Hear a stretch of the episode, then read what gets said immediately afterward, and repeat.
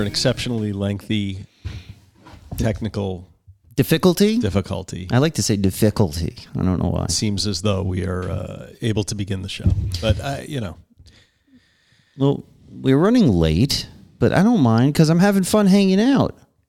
Yeah, I'm not like for once. I have to say, even though I'm not as like prepared for the show as I typically am. No, um, I'm more like. I want to just hang out. I'm here. I'm like not freaking out. Oh, well, here we are hanging out. Um, yeah, we got to jam a little bit. Yeah, a little bit. That was bit, fun. A I'm a little bit. rusty. I haven't well, been able to so play. Am I, so. Um, speaking was, of rusty, we got to change those strings. Um, the strings are not rusty. The strings are just, they're old. Yeah, we got to change the strings. Okay. We're, we're going to do a day, a guitar, an I R M A have, guitar day. I have the day. strings upstairs. I, I got to get you the, the, the strings I want to get you are Elixir Polyweb. Trust me, you're gonna love it. Um, okay, I have nothing funny to say, so no. We may as well begin. And we're back. Welcome to Recovery in the Middle Ages, the podcast about two middle-aged suburban dads in the pursuit of life, love, and recovery. I'm Nat X. I'm Mike. And boy, do we have a show for you. Today on R M A, how you doing? Okay. Compare oh, and despair. You weren't actually asking. How keeping up with the Joneses or the Kardashians can cause depression, anxiety, and relapse. And we tackle a sticky situation with a listener email and wonder whether non-abstinence-based recovery is worth exploring. All this and more today on a very special edition of R M A. Two thoughts. Yeah. One, that is an impossibly broad series of topics for us to cover in That's what I was going for. Time. And two, yeah. um, I will never be able to have an ass like Kim Kardashian. No. So I don't even, it doesn't even enter my head that I could ever compete with that. Well, this is a different kind of show. And could you just... It is? Tell me, am I peaking? Uh, it's. I feel like it sounds... I don't know. How much acid did you take? I'm not peaking. Is the level... Am I too loud out there? It's probably in your headphones. Okay. Well, you want me to actually look at the levels? Let's see. Okay, see. Let's like look at testing, the testing, testicles. Uh, levels. Channels. You're uh, on channel two. Yeah. And the level... Go ahead. Say something intelligent. Testicles. I, you're not really peeking Okay, out. Good. It's just in my, it's all in my headphones. I mean, you know what? Here, I'll just take you down a notch. Well, no, then I don't like no, that. No, you're fine. Nobody will know. Okay. It's, it's all good. All right. It's not like you're going to sound like, um, what's his face? Yeah. Uh, our guest. Yeah. The other guest. What a cool, what a great show we had. Not that guy, the other uh, guy. Yeah, him. The guy from Arizona. Right. I'm drawing a total blank. So am I. That sucks, man. He's going to be mad at us. He doesn't listen to us. There's a guy in our... Oh, yes. Um, Mishka Shubaly. Mishka, Mishka. Mishka, Mishka. Yes. Um, oh, it was such a great show. I, it was. I would love to. Are you talking about Evan or Mishka now? Evan, Mishka. It's all blending together, folks. And uh, we're just happy to be here. I'm happy to be sitting across the table yes, from I'm, Mike. I have such gratitude in my heart yeah. for you, Nat. Have an attitude of gratitude. I do. And the rest Stop. will... saying that. Wow. I have like this endless lexicon of recovery sayings. It's it's like another language. Now, um, yeah. Do you know what we have to? You know what we have to do? What? We have to thank our Patreon members. Yeah. You know why? Because this is a listener-supported podcast, right?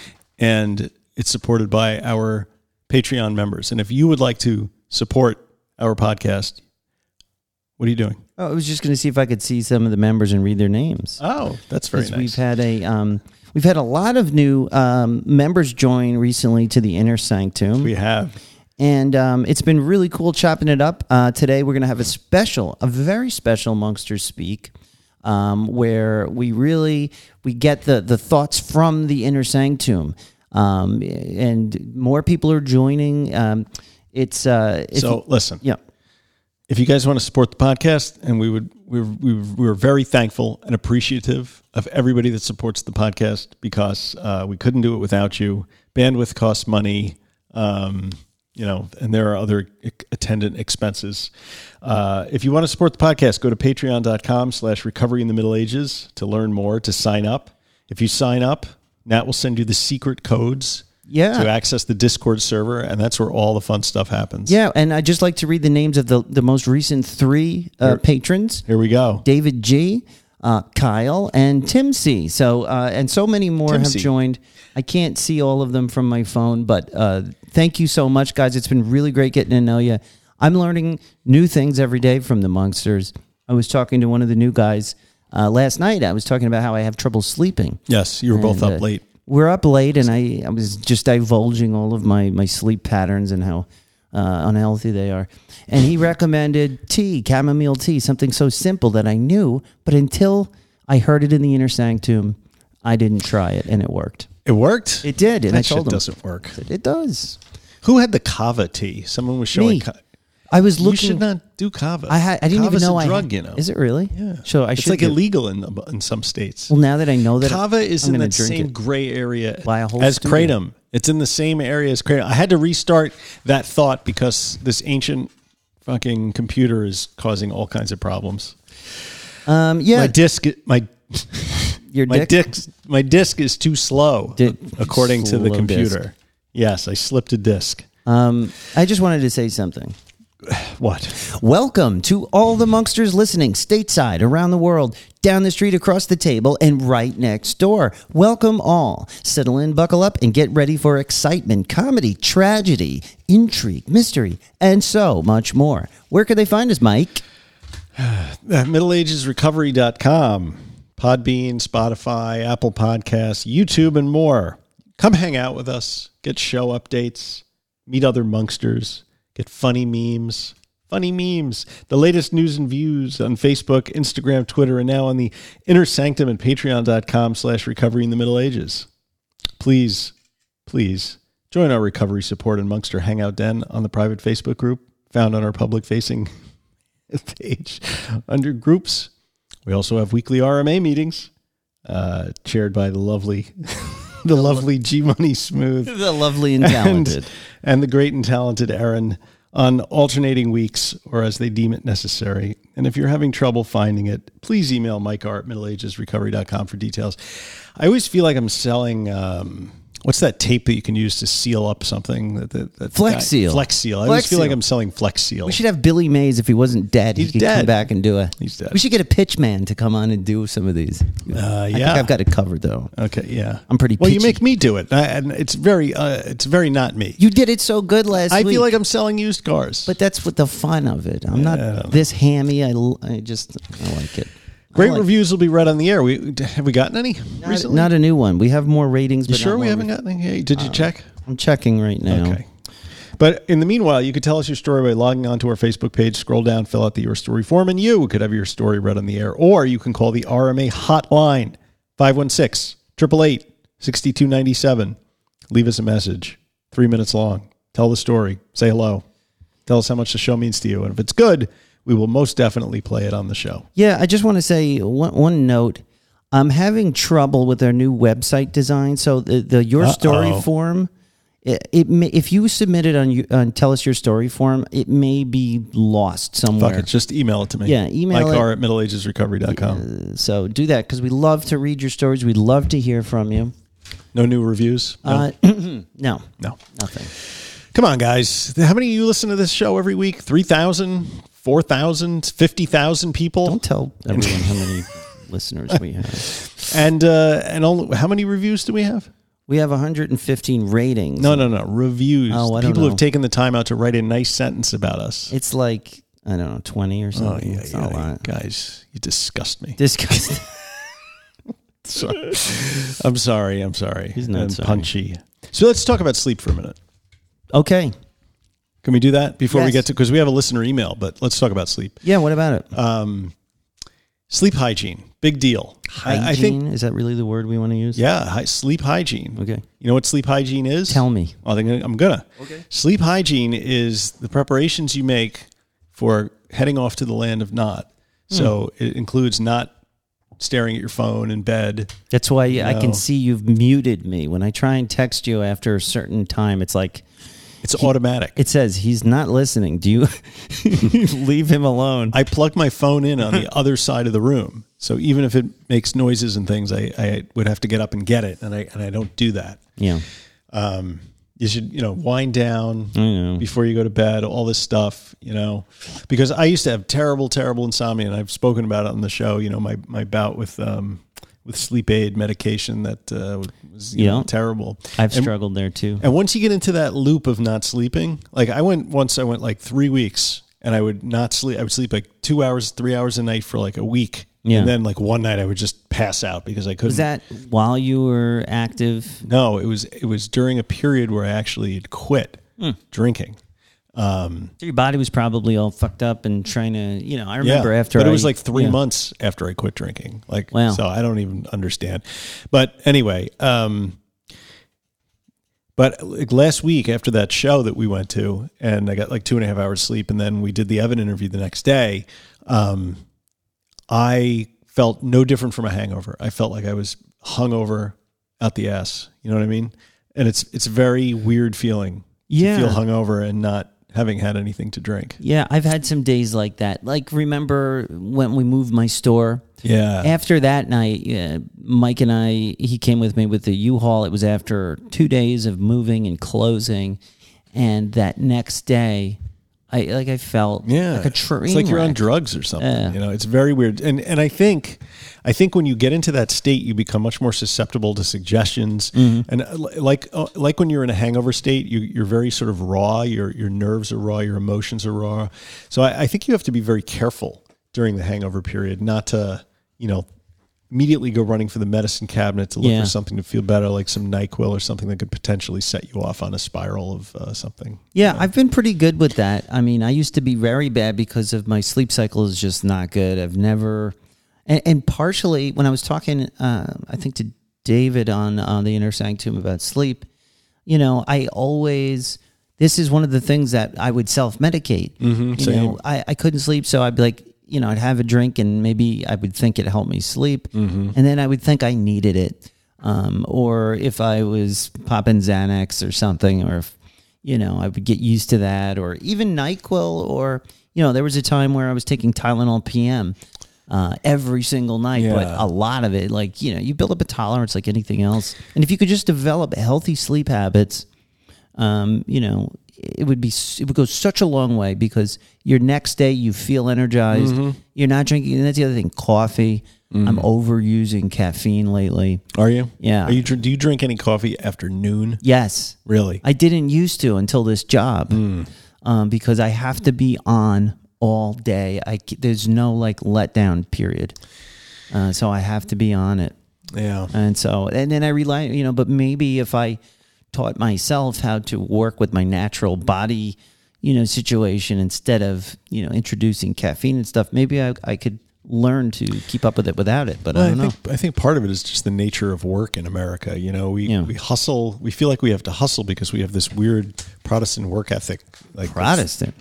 Yeah. Well, that's, you ever read Max Weber's Protestant Work Ethic and the Theory of uh, Capitalism? No. It's a good book. You should read Sounds it. It basically says that the reason that we have such this, this, desire, like even as even as we've made great strides in um, in technology, and and which really we should be working like fifteen hours a week because we have. All I've heard stuff. Of this, but we yeah. don't. In fact, the number of hours that Americans work has actually gone up significantly, even since the advent of the personal computer and all this thing. And nobody can really explain it, because usually when you go to work, most people will go to work and they're still only doing like fifteen to twenty hours of work a week, but they have to be there because we have this idea in our head that if we're not being productive, if we're not working, then we have less value as human beings, which I disagree, but I do too. And, and I'm struggling with this a bit in hiring for my new, uh, for my company now. Uh, getting people who got used to like they working from home, they supposedly get what they're supposed to do done in the time that they're working on it, could be two or three hours. Right. And then they do whatever else. And if something comes up, they get the email, they can go back to the computer. And, yeah. and that, but right now, like I need all hands on deck at my company because we're in like crisis mode. I'm trying to turn the ship around. Mm. I'm on top of everything all at once. I need the people working for me to be there so I can be like, hey, what happened to this? and I'm not, oh. picking, you know what I mean? Like I but need see, is the that team. Really reflective of like the, the modern sensibility of how people want to work in the post-pandemic world? No, but you know what I mean? Like it doesn't matter what they want. This is what we need to like Ooh. keep the company going. You know, it's Don't like you, there won't be a salary for anybody if, you know, this doesn't get turned around. So it's like, you know, it can't be like this forever. Right. I get that. But like right now it's, you know, I need everybody on board. And yeah. so that's frustrating, but worry you, you risk losing people because, you know, people yeah. will find, will automatically now gravitate towards opportunity. Because I mean, it's, it's a, it's a seller's market with labor. That's very true. And like, I'm not making everybody come back to the office. Like for example, we have a very important employee who's handling peer reviews. Mm-hmm. Uh, Mike does this business. Um, and, uh, she's coming back from maternity leave. She's always been, Uh, work from home. Right. She's not coming back to the office, right, but she's right. been doing this for ten years. They know that she's a known quantity. Yeah, yeah. I and feel if you like, have some longevity in the position, then right. you can trust the work ethic. But I guess my, my point is like the whole idea of a work ethic in, in in this time frame in human history just seems a little strange. I've been reading Evan's book still. Oh yeah, all this stuff is coming coming around. Uh, plus, plus, as I you know, we I got my date to go back to work. You know, and so right. Uh, when is that? May second. So what does that look like? Like paint a picture for the monksters. Like day one, Mike's back to work. Tell me your day. Mike gets up. He gets what in the time? car. He drives to, oh, what time do I get up? Probably four thirty. You wake up at four thirty. Right. Then what? I, if I if I can, I'm going to go for a run before I leave for work. You do an hour run? Yeah. So if I'm four forty-five, I'm out the door. Right. I run, I'd run probably close to an hour. So five forty, five forty-five, I get in the shower, fifteen minutes. By six fifteen, I'm out the door. I'm driving to New Jersey. Ugh. Uh, I get there by seven thirty, let's say. Mm-hmm. Okay. Then I work until like three thirty. Then I get in the car. It takes me two hours to drive home. They want you there just to work till three thirty? seven thirty to three thirty. Yeah. Huh. eight, nine, ten, eleven, twelve, one, two, that's eight hours. So what happened? I mean, because that's still I typically work a- through my lunch. Right. Yeah. I haven't eaten lunch in a couple right. of months. Um, wow. Okay. So, but it's being in the car that long. That's just draining. It's awful. You know? It's awful. And they it just sucks the your, life right out of you. Do they cover your gas? No. Oh. Yeah. So, but the good news is it looks like it's only going to be two days a week oh. for the time being. Okay. We'll see. So, so that easing, I can do that. They're yes. easing you back in. Yeah. I am worried though. Uh, this thing, like uh, this thing coming up. I know I'm kind of off script here, but uh, I've been thinking a lot about this, um, this work conference I'm going to on Sunday mm. in Savannah. And so you're flying to Savannah, what, Friday? Sunday. You're flying Sunday, when, and the work conference you starts. Go- there's a reception on Sunday night. Wow. And then it's Monday, Tuesday, and then I fly home on Wednesday. Oh, man. But, like, I'm already, like, on tender hooks, if I could use that expression. Okay. About um, the volume of boozing that's going to be at this event. Like, yeah. I'm not necessarily worried that I'm going to be tempted to drink. I just... I just don't want to spend that much time around people who are drinking. It's just, so like there's a reception on Sunday night and okay, fine. They usually have good food at that. So, and it's not a, a big one because the conference starts the next morning. So everybody can't really be in too bad a state of disrepair. Right. Right. Monday, there's another big party after the day's uh, conference. Do you right? have, let me just ask I have you this. To. Like, but the work part of it definitely you have to go to, which no, is conferences. I have to go to the, I ha, the.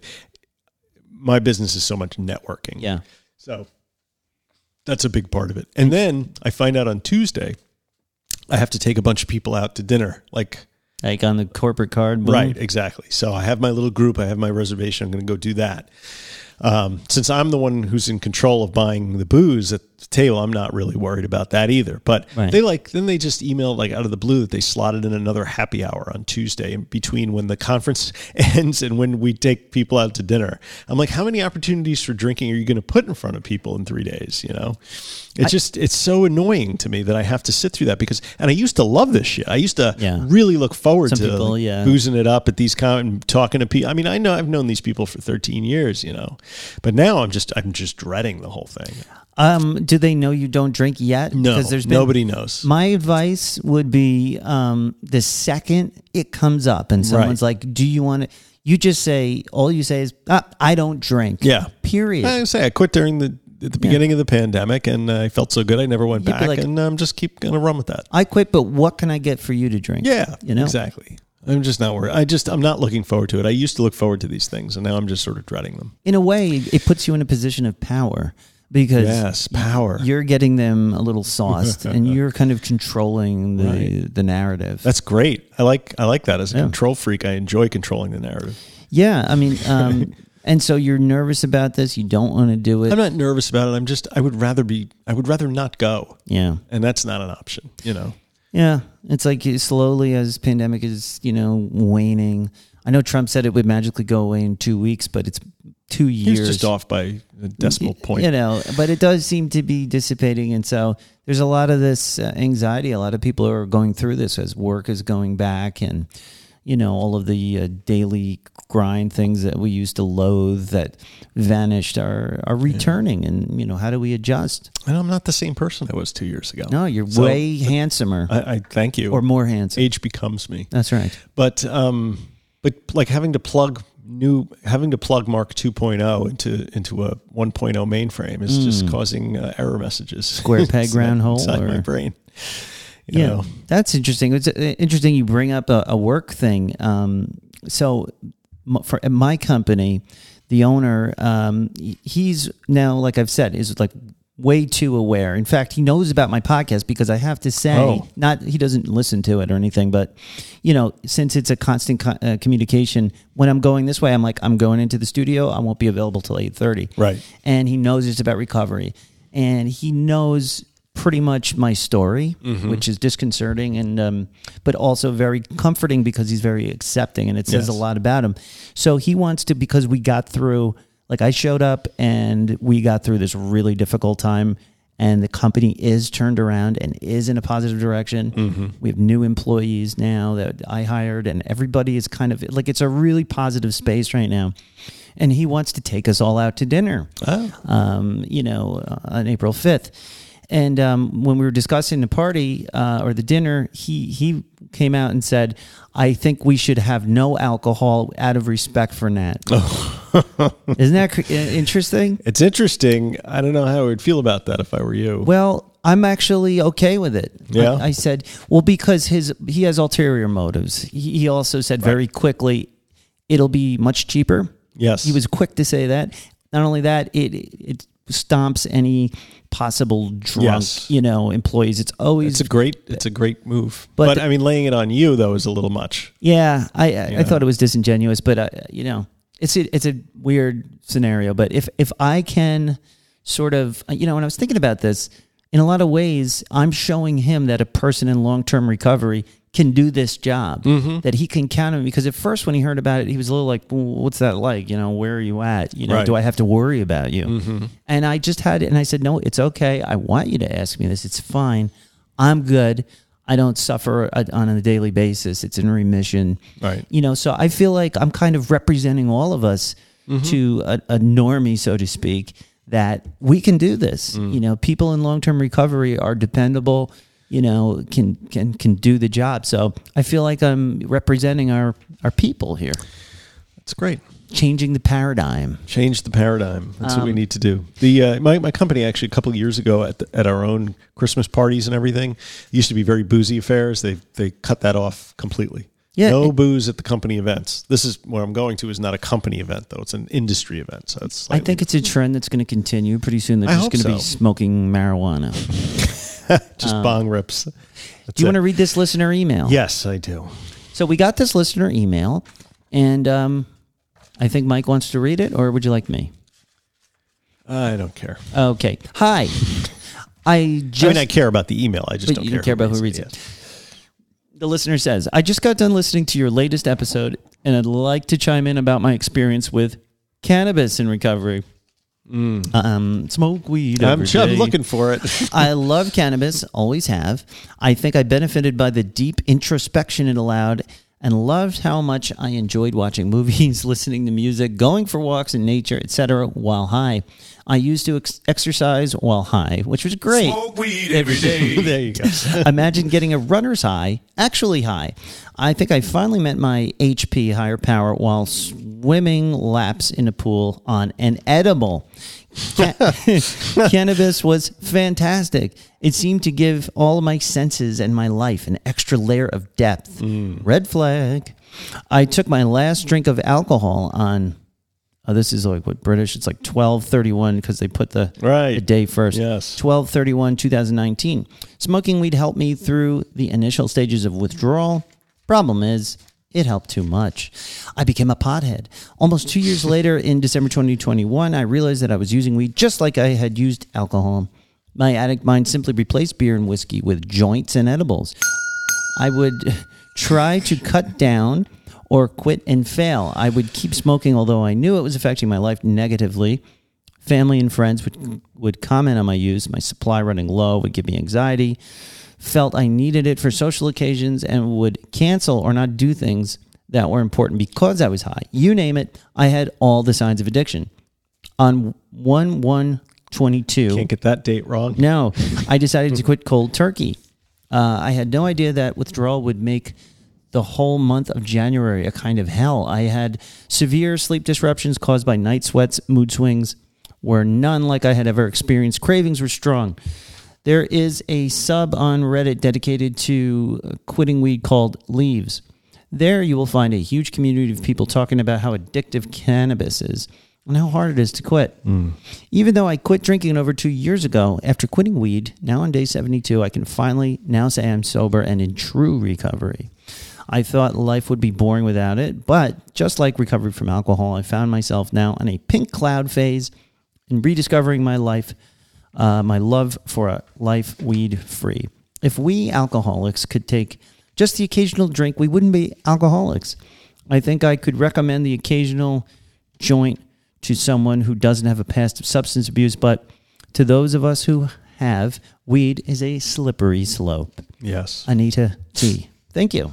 Mm. Um, I rang the bell for a couple of reasons. Yes. One, because it seemed I've it, okay. I've spoken to a bunch of people recently who have been who are occasional cannabis users, but identify as being in recovery, mm. and they tend to fall into two camps. The first camp, something like what I did. I had a bunch of weed around, and if I needed it, I knew it was there and I could smoke it. And I didn't smoke it, but I know people that did, right? Mm. That do. That is not this. This listener seems to have just swapped out the alcohol for the weed. Right. Right. There's no, I need a joint to go to sleep at night. There's no, you know, this, you know, a joint a week or whatever. If I'm in an especially stressful situation, this is just seems like a straight swap of one addiction for another.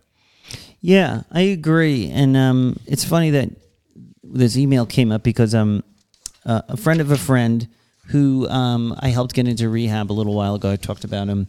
He's he's doing great after rehab, and he's doing his A A meetings. He has a sponsor. He's really trying, but he's, you know, still relapsing. He's slipping.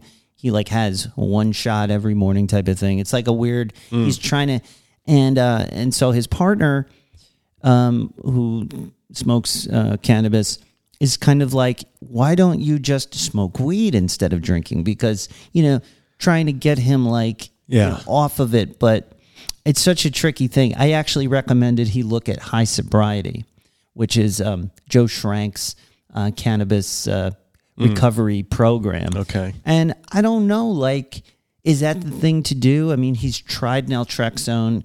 It does, didn't seem to take, or maybe, you know, I don't know, but I don't know. I feel like it's a tool. It's like anything else. You, someone gives you a knife, you can cut a cake with it or stab someone to death.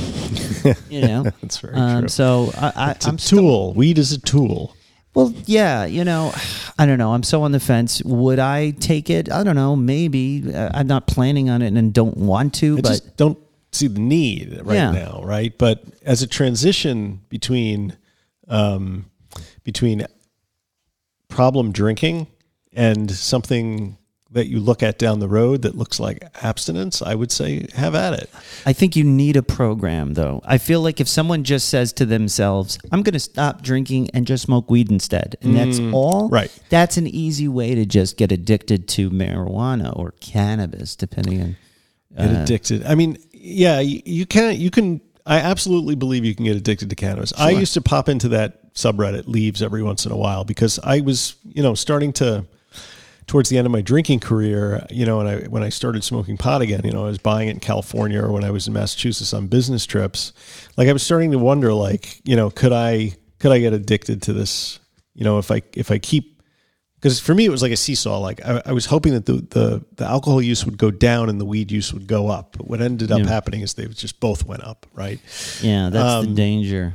But uh, so I, I've been in that subreddit, and to read some of the stories that people have in there, I mean, I don't know. I, you know, sleeplessness, sweats, shakes. I mean, it certainly seems like a physic, like physical addiction to me.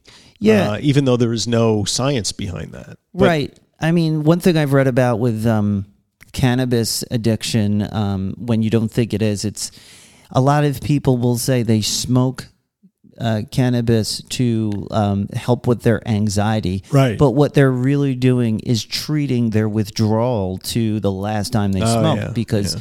you do get an anxiety backlash. And so it gets to be this cycle where you're smoking for your initial anxiety, but it's just making it worse. Well, it's and like just, drinking, right? Yeah. For the same... I mean, it's a strong drug, guys. If you use it like a medication, if that's possible, like, you know, because it is prescribed for certain things, whether you believe in that or not, you know, so if you're able to just like, I have insomnia, I take half an edible every night, something like that, and, and that's it, mm. great. You know, just buyer beware. Yeah. And, and you know, this listener... It didn't work out so well, right? Right, but we're, you know, thank you for writing, and it sounds like you're back on track. Yeah. And you know, um, write to us on the uh, uh, on the private Facebook group, and we'd love to hear from you. And don't worry, if the pink cloud goes away, it'll come back in some other form. Pink clouds go. The they come, cloud. They go. We could do a show on that.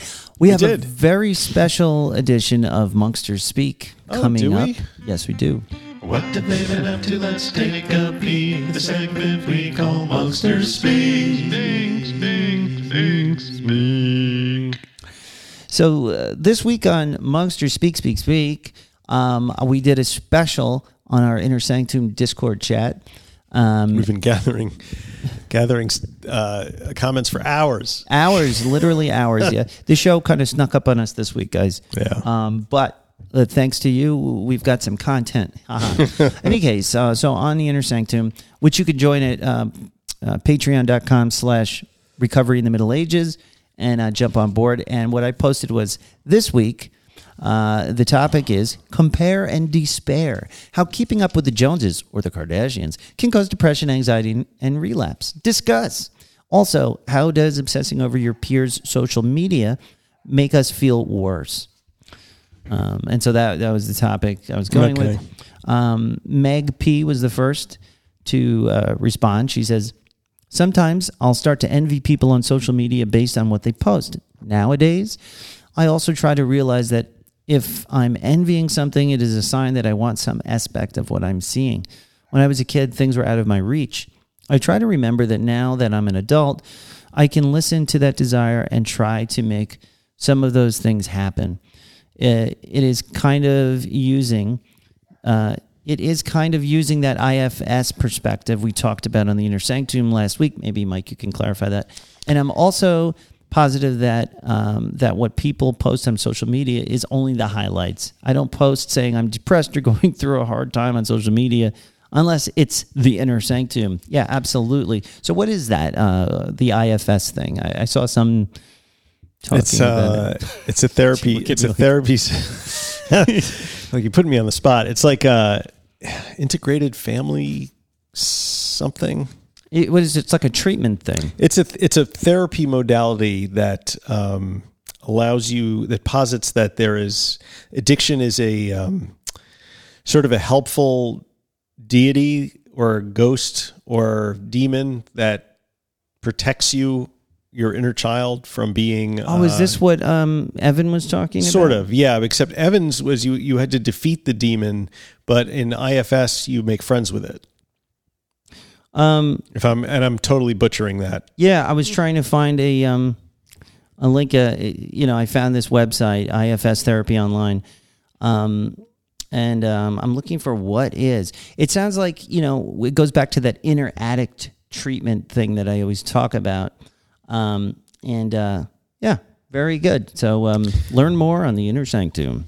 Um, Jen D says. It's actually in- internal family systems. Internal family systems. Yeah. So it's just a modality of, of recovery. It's basically that, you know, that the mind. Um, we could do a show on it. We could. Write it down. But the mind is like split up into a bunch of different parts, and the inner parts each contain valuable qualities, and our core self knows how to heal itself, allowing us to be, become more integrated and whole.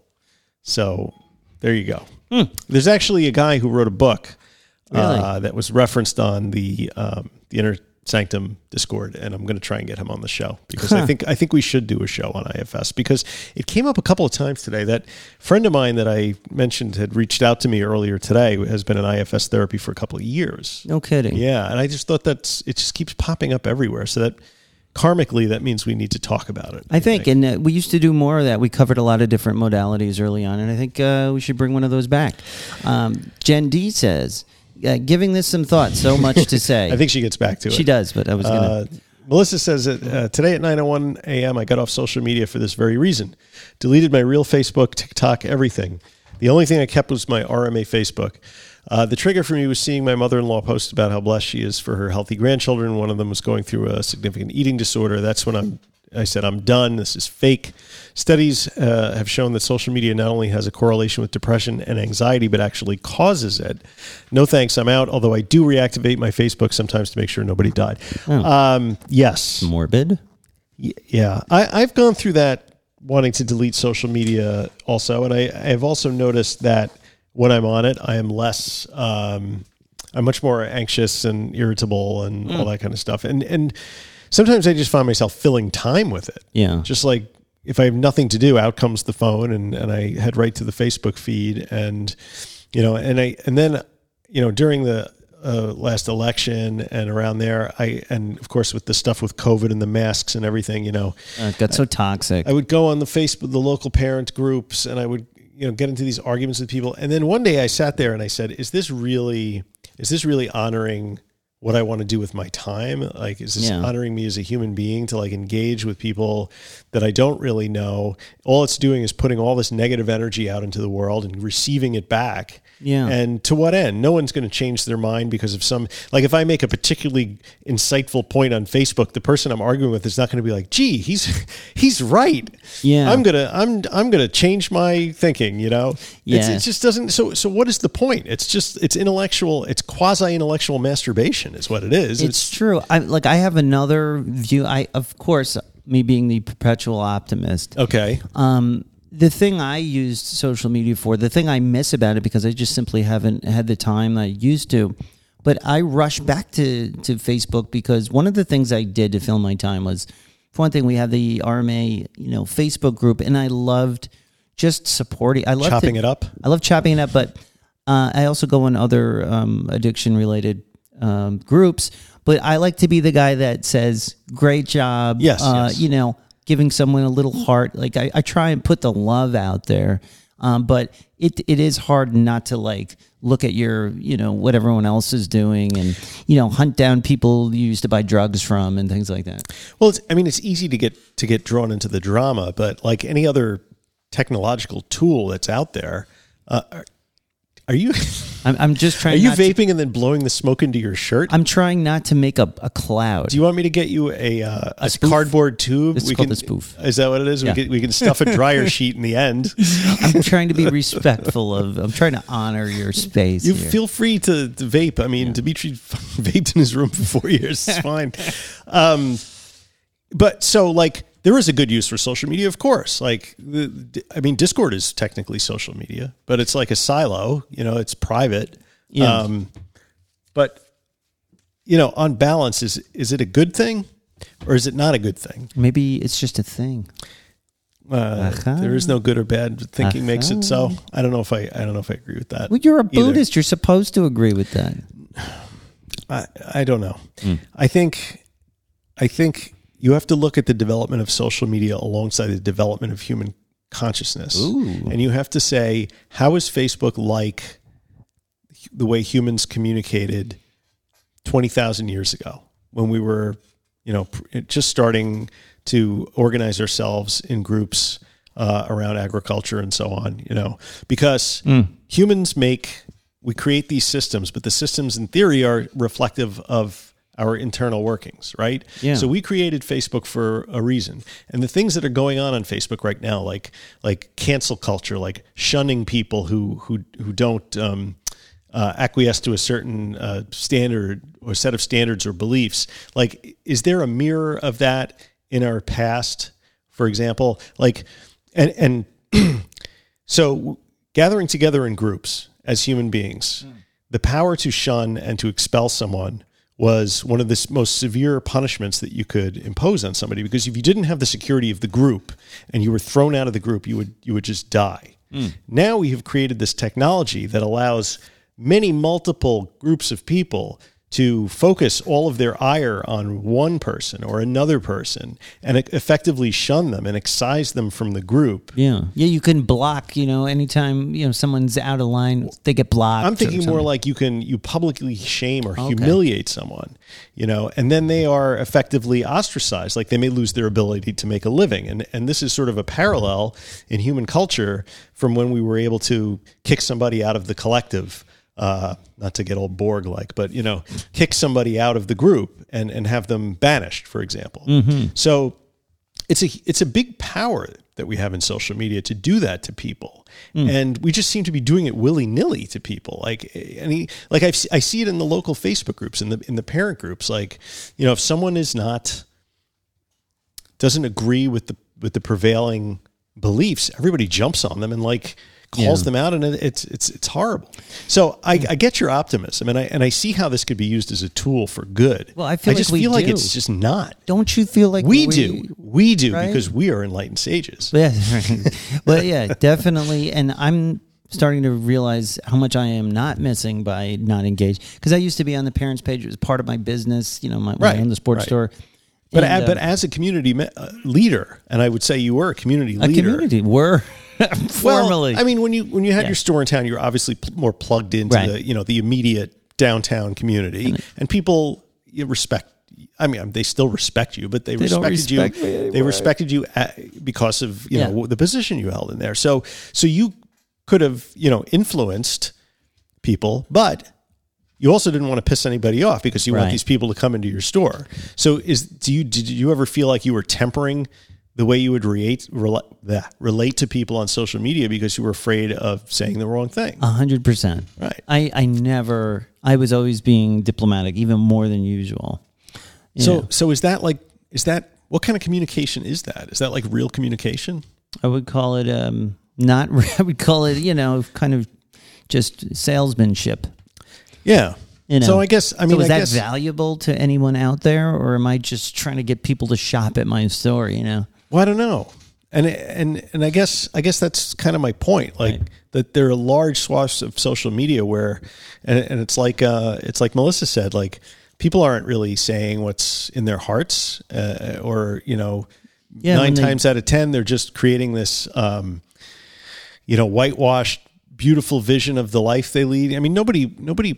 post pictures of themselves when they just roll out of bed in the morning, and they, or, you know, when the kids throw applesauce on your shirt. And I mean, like that's, nobody puts that up. And that's important to remember because, you know, sometimes my wife will, um, you know, cause she, she does quite a bit of uh, social media-ing, and, um, you know, she'd be scrolling through, and then she'd be like, oh, look at what they did. They went on this vacation, and, right, right. you know, oh, look, you know, they, they did this or they did that. And, um, you know, it is fake. It's not, and it's important to remember that what we see on Facebook is not reality.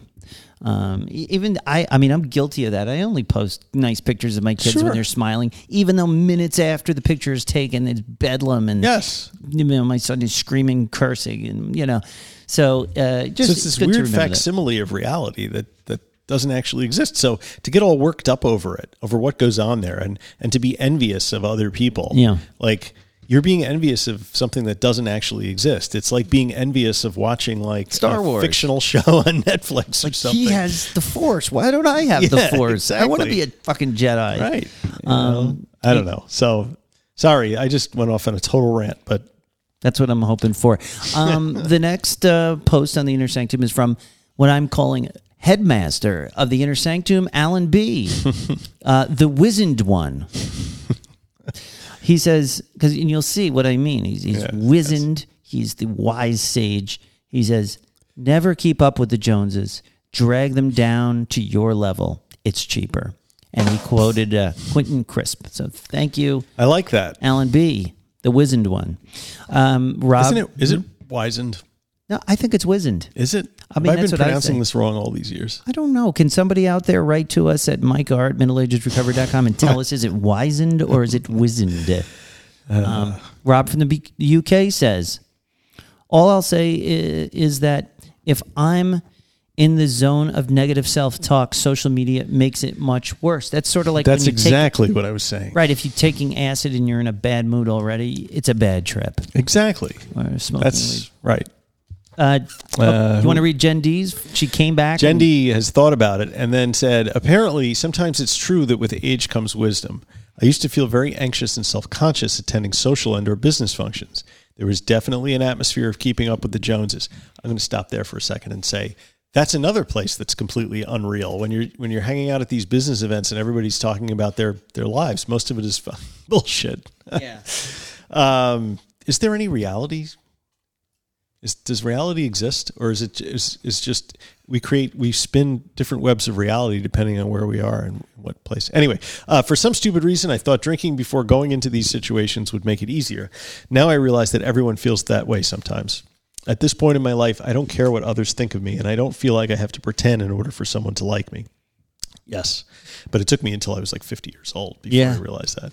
Uh, what you see is what you get. Take it or leave it. As far as social media, I've learned that you're not seeing the full picture, only what people want others to see. Again, take what you like and ignore the rest. I just snooze people that get on my nerves. Yes, I, I have snoozed people as well that have gotten on my nerves. Um, but you know, when you're when you're creating so many different realities, you know, one set of reality for social media, uh, another that you live in your house, and another for your work people. Like, isn't it easy to get lost? Yeah, and I used to do that a lot more in my life. And I feel like as I've gotten further in my recovery and I've matured mm-hmm. um, and I'm more confident with who I am, I've really narrowed the scope of my personality output, you know? Integration. Right. You're integrating all that stuff and you're becoming like uh, what you see is what you get. Right. Right? Yeah, because I'm confident. Um, it. It's Your hard though. Self-actualization is what that's called, I think. I am struggling a little bit. Like I put on my, um, you know, uh, my work uh, personality, and when I come home, sometimes it's hard for me to yeah. soften up and, and not be Mister Director to my family. Yes, and be humbled and remember that I've got to do the dishes. Mm-hmm. I've got to, you know, wipe my son's ass. I've got to change the cat box. um, all of that.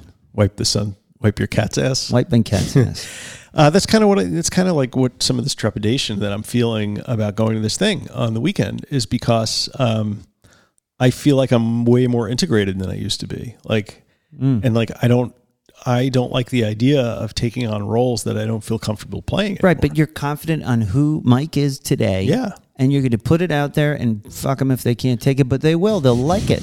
they'll they'll like who you are, just like everybody does out there. As more time goes by. In recovery, like I feel much more comfortable with who I am as a person. Yeah, I did not feel that way in the beginning. Me too. Uh, it was a lot of uncertainty. Yeah, right. I, I wasn't. I didn't even know who I was. Right. And yeah. Th- and now I feel like I've got a. I've got a spine. I've I've got a clear idea of what I want and who I want to be. It's really fucking amazing. And it's not just because you stopped drinking, right? No, that was only that the was first the beginning. Part. So out there, if you feel like. Man, if I could just stop drinking, all of this, you know, will come to me. Really, that's just step one. Um, not twelve steps, but the first thing we do. And then it's all that other work, all the discussions, all of the meditating, the running, the changing your life, yeah. doing things differently, fixing your relationships and all that. It really is. It really is amazing. We're, like the first, every year, something changes, you know? Like it gets deeper. Yeah. You, you can become the, more self-actualized. The further, you, the further you get, the less likely we are to throw that away. I, and I rarely stop to think about it in any depth, but it's been on my mind lately that the reason that I've been experiencing so much like discordant feelings about this upcoming thing is because I would assume a certain personality at these things. You're afraid to be dragged back into the I old. Don't wanna, I don't want I don't think that can happen. Yeah. I don't. It, yeah. But you won't. And you're going to feel great. You're going to get there. You're going to be Mike two point oh. Yeah. And Mike two point oh. It's going to be great. You're going right. to do better than you ever did. Anyway, uh, David now. A K A David. David. He says, uh, I've realized over the years that trying to keep up with the Joneses can carry a lot of pressure. Self-acceptance, for the most part, comes with age. Mm. So I try my best to focus on myself. A lot of, or the majority of my drinking was to help alleviate the anxiety of wanting to be accepted from my family and friends, coworkers, et cetera. Yeah. I've also come to realize that what you see in social media isn't always what is true, and that if I get frustrated and have some kind of feelings over the grass being greener on the other side of the fence, I stop and tell myself, well, maybe you should start watering your own grass. Mm. Mm. Watering your own grass. You, before you point out the speck in your brother's eye, remove the plank. Remove that big plank from, from your, your own. own. Jesus. Yeah, that's right. Liz right? B. That was Jesus? Yeah, it was yeah, Jesus. Yeah, okay. Uh, Liz B., the queen of the monksters. I'm calling her the queen. Did you ever find out what happened to her mug? Yeah, she uh, accidentally selected um, do not mail me benefits in what? Her membership. Yeah, it was just, she must have just said, don't mail me anything. Didn't realize ah. that monksters get a beautiful mug. Did we fix that? Uh, she's got to do it from her end, so I sent it to her, and she's okay. going to. All right. So. Sorry, Liz. We, we tried to troubleshoot that. Well, Nat did anyway. So Queen Liz says, Queen Elizabeth says, hey, that's hey good. It yeah. works. Hi, guys. Uh, I never used Facebook unless it was to sell a grill or something. And the uh, Facebook marketplace is just crazy. When I got into R M A, I started using it only for that. I guess it's age. I don't long for things anymore, but I do have a really nice lifestyle, I guess. What I envy is people sharing life together with a mm-hmm. partner, you know. Thank yeah. you, Liz. And and that's another thing. Um, you know, like my sister-in-law, for example, she's single. She's forty-seven, I think, never married. Mm.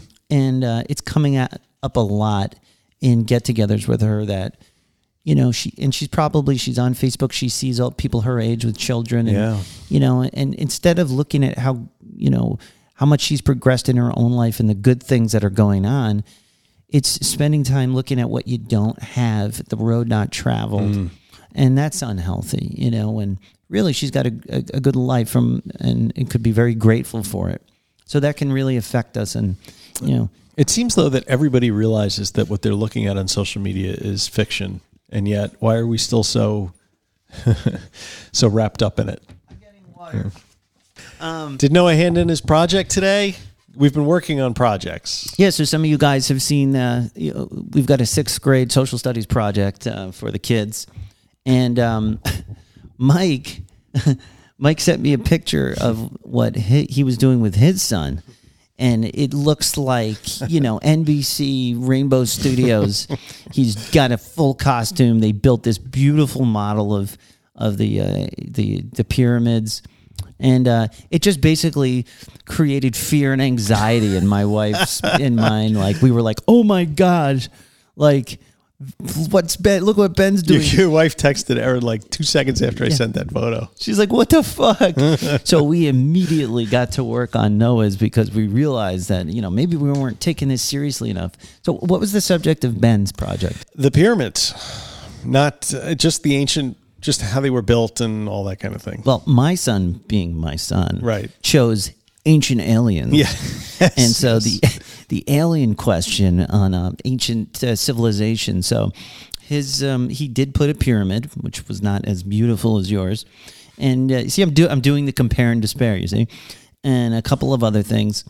And then you know we put up a green screen, mm. and he, he had to film himself um, presenting it. But where Noah made up for his lack of preparation is he's really good at video editing. Yeah. And uh, and so he did this very nice presentation. It's a much smaller production as far as like what he built. And uh, he was able to fly in this really cool background. That's you know, awesome. He's he's talking about, you know, he's just, and of course he's not reading a script because that's, Noah would never do that. Mm-hmm. Anytime I've told him, I'm like, will you do an outline for the show? You can, and he goes, no, no, no, I'm just going to run with it. I'm like, yeah. all right.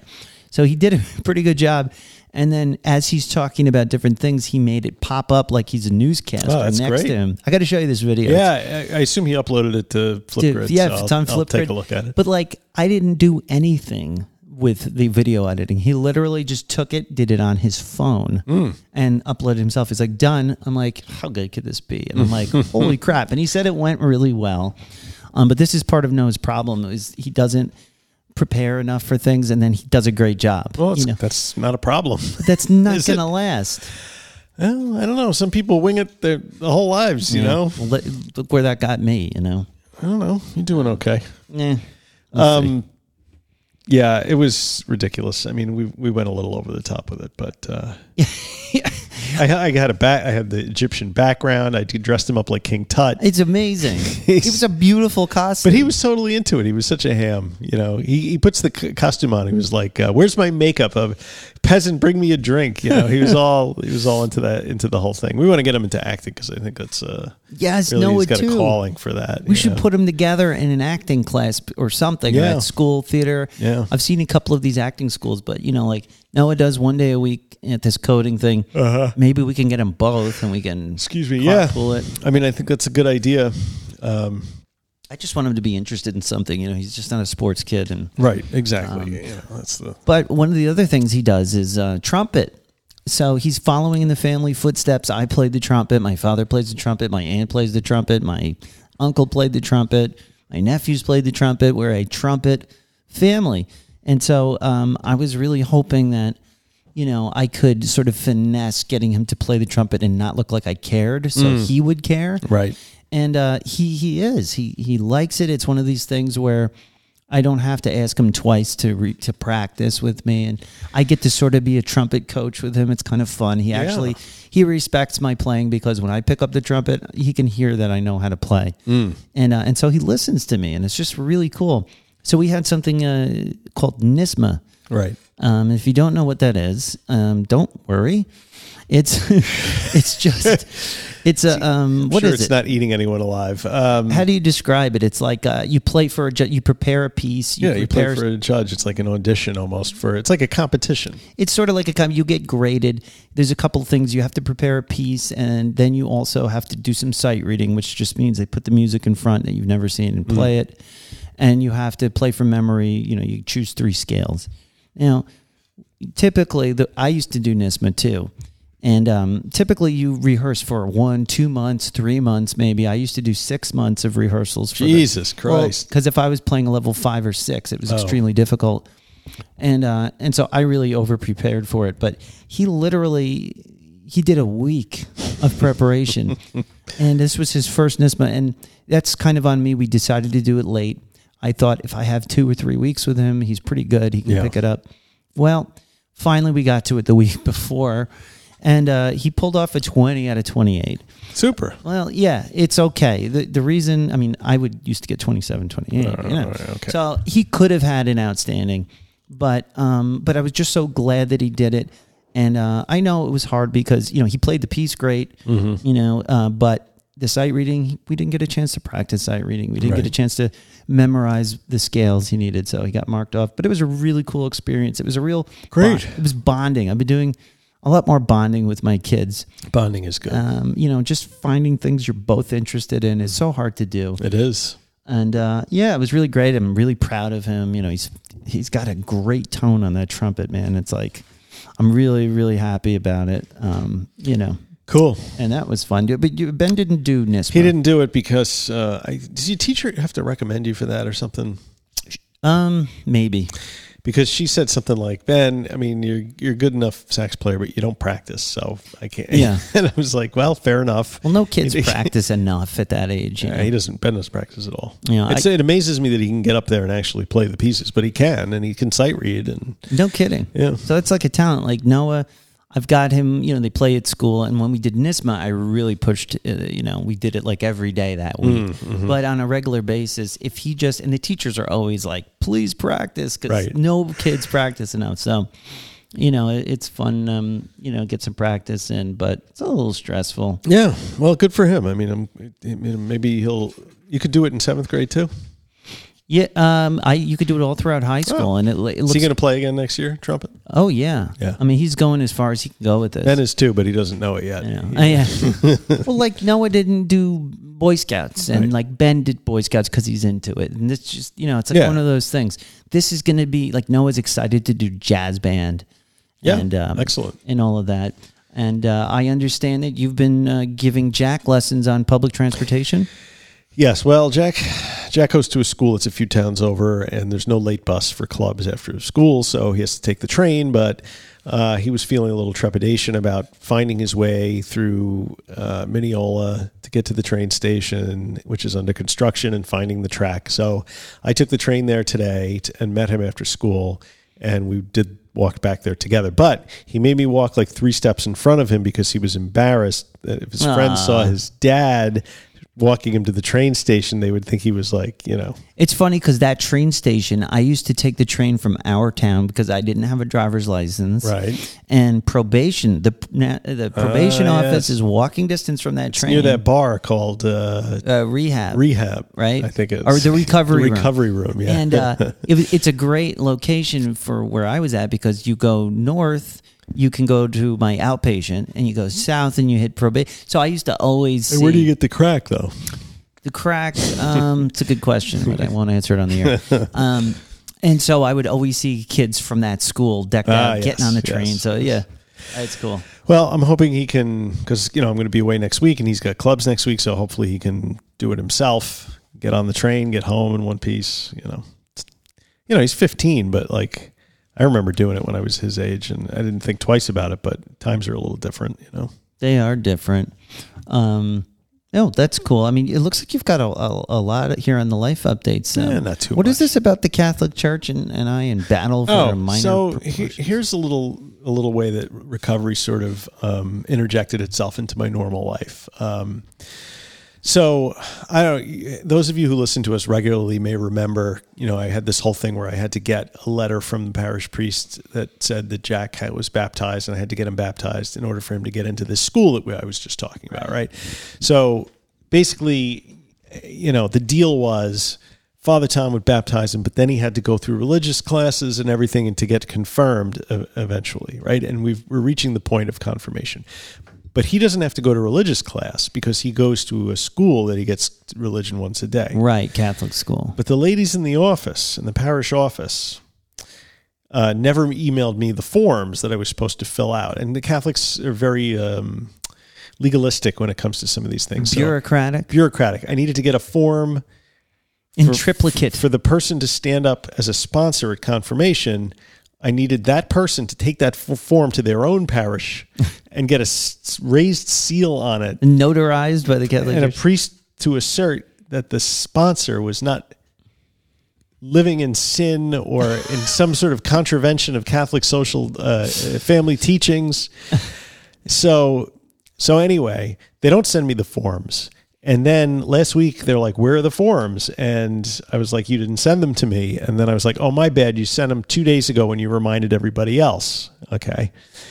Two days after that, they email me and say, you've been repeatedly sent the forms and you've refused to return them. And I'm like, I so I sit there and I, you know, I'm all pissed off because I'm like, you know, these people. I'll just go become an Episcopalian. Yeah. I don't need this shit. Join my church. You know? We got plenty of seats. And, uh, so I write out this nasty gram, like, you know, and then I, I nasty gram. Yes. And then I stopped and I, and I sat, I sat with it for a little while mm. and I said, now what, what is this?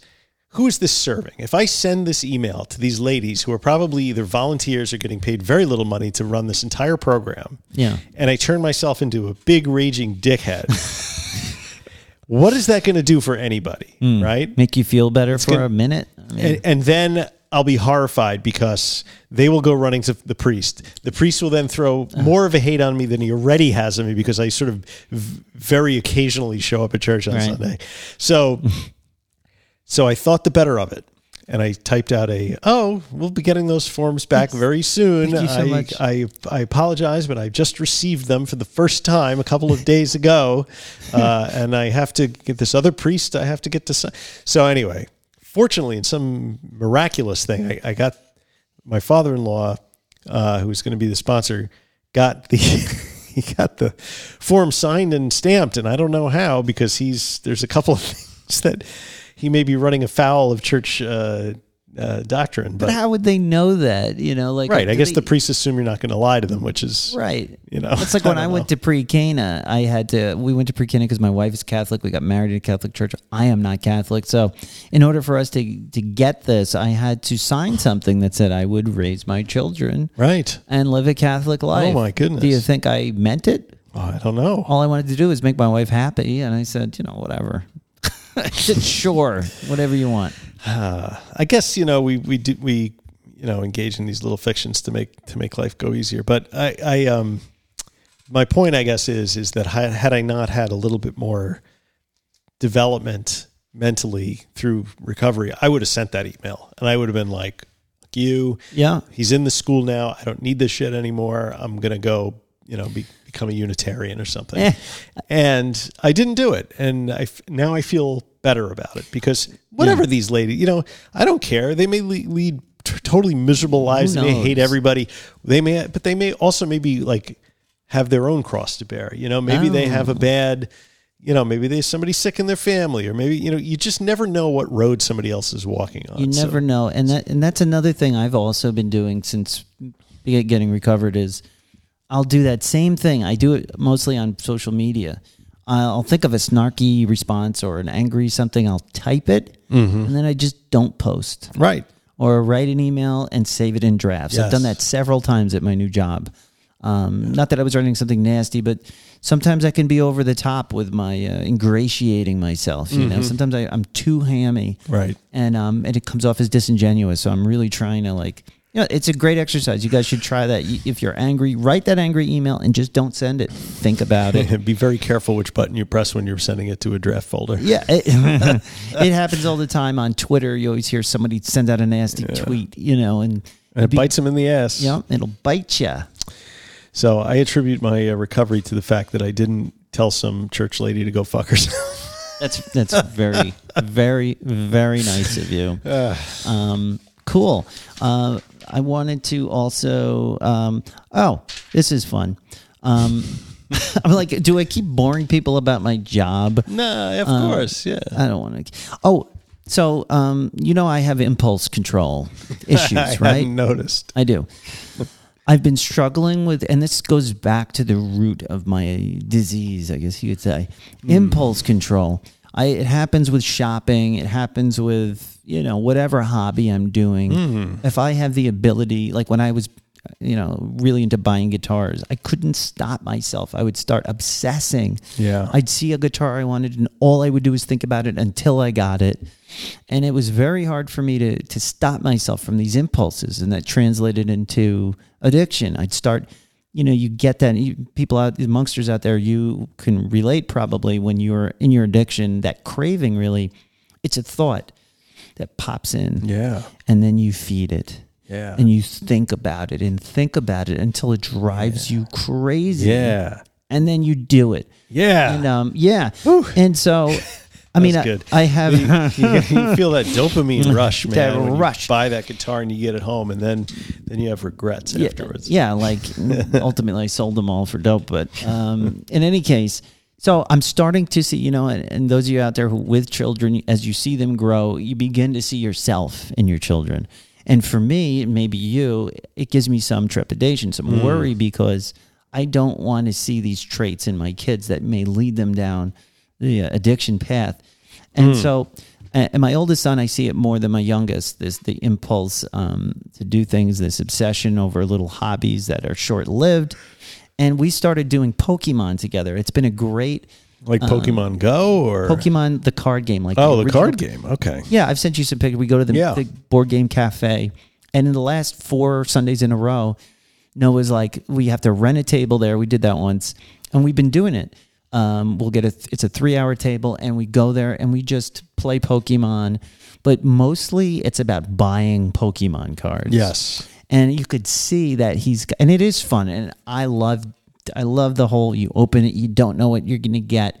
And then we spend an hour sorting the cards, figuring out how we could use them in a deck yeah. and we play, you know, but it's this, obs- and we get home and then I continue to like zone out and we like organize the cards. It's a whole thing.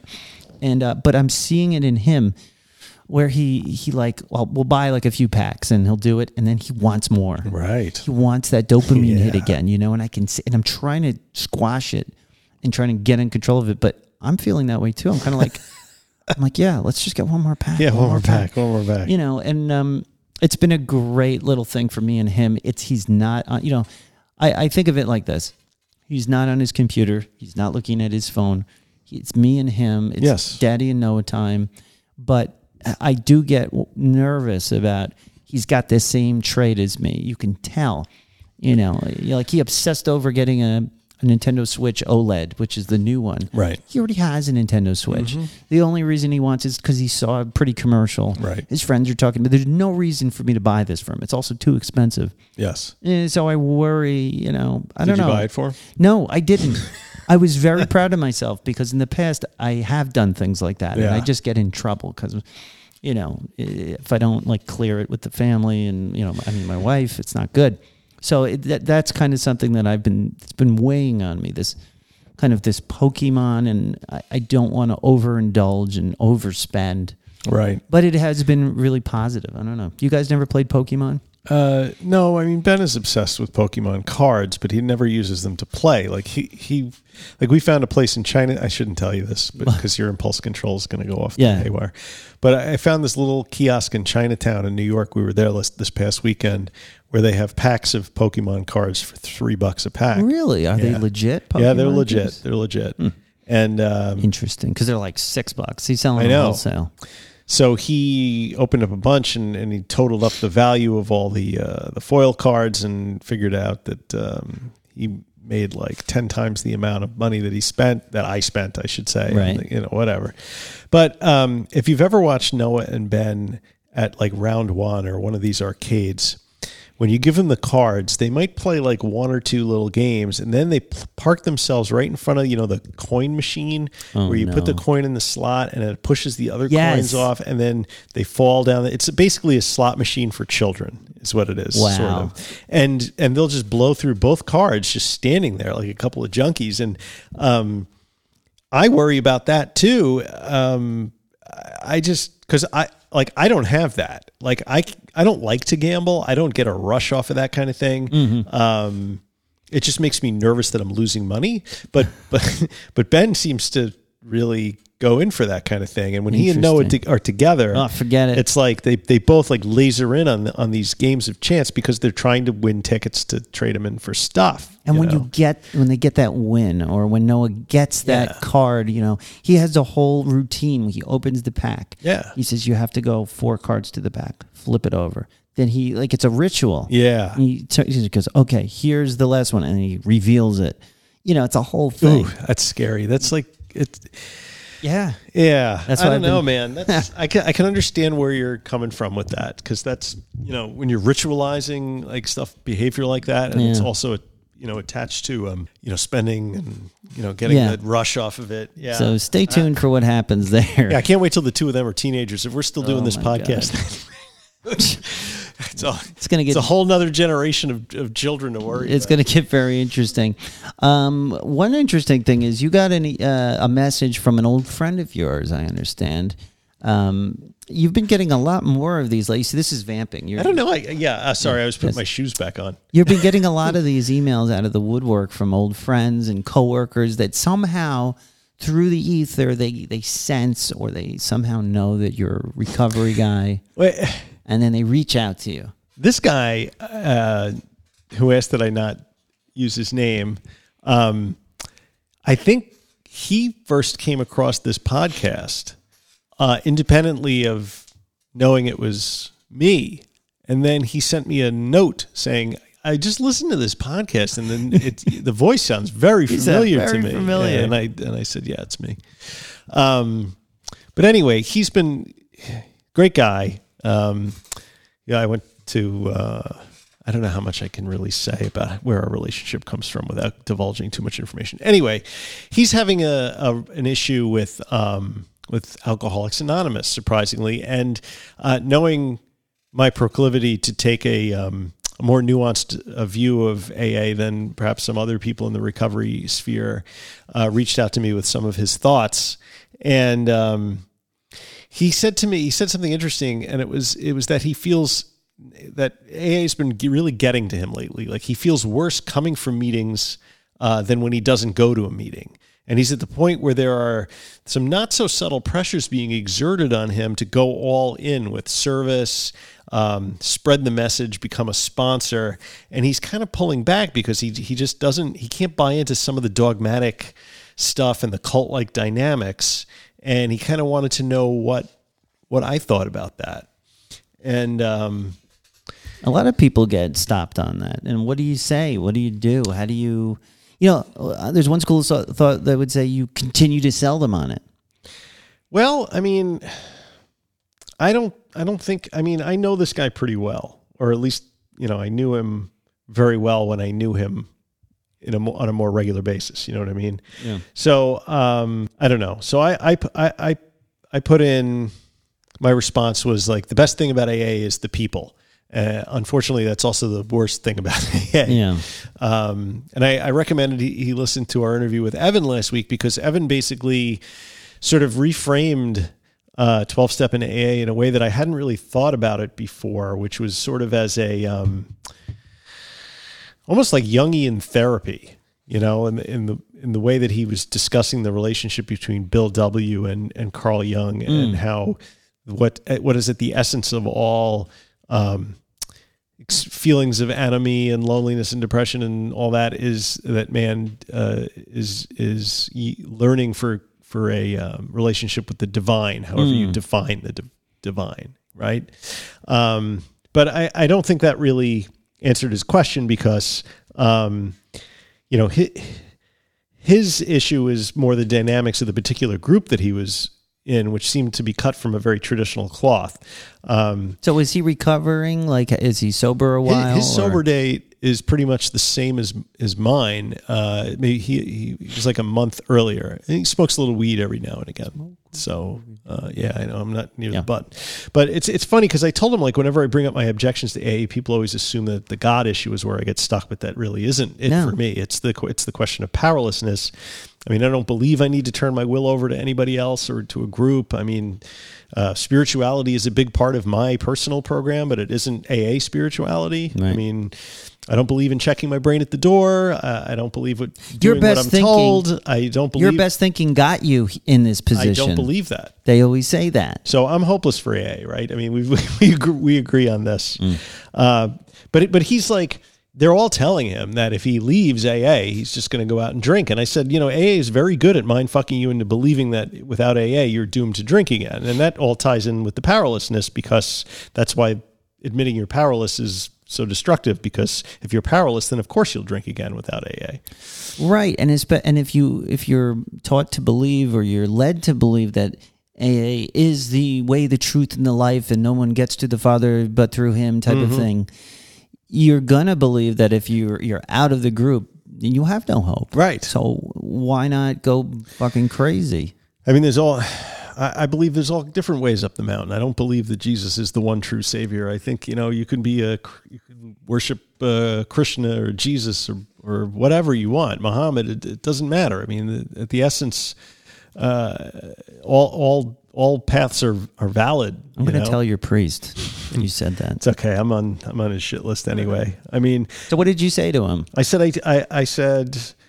Well, I, I told him my, my theory of addiction, that, that it's a, a maladaptive coping mechanism for trauma, anxiety, and depression, and that making a searching and fearless moral inventory will not heal trauma, and it won't get rid of depression and anxiety. Um, but I told him uh, that, and he's in therapy, and he's in I F S therapy, which oh. we were talking about, and he has been for two years, and he's making progress there, but he feels like This I actually picked up the phone and he picked up the phone and called me, and we spoke on the phone. An actual phone call. An actual phone call. It was great hearing from him. I had, yeah, hadn't heard cool. from him in years, and I, I always always liked this guy. Um, you know, so he is he's you know, he's sort of already kind of made up his mind about what he wants to do.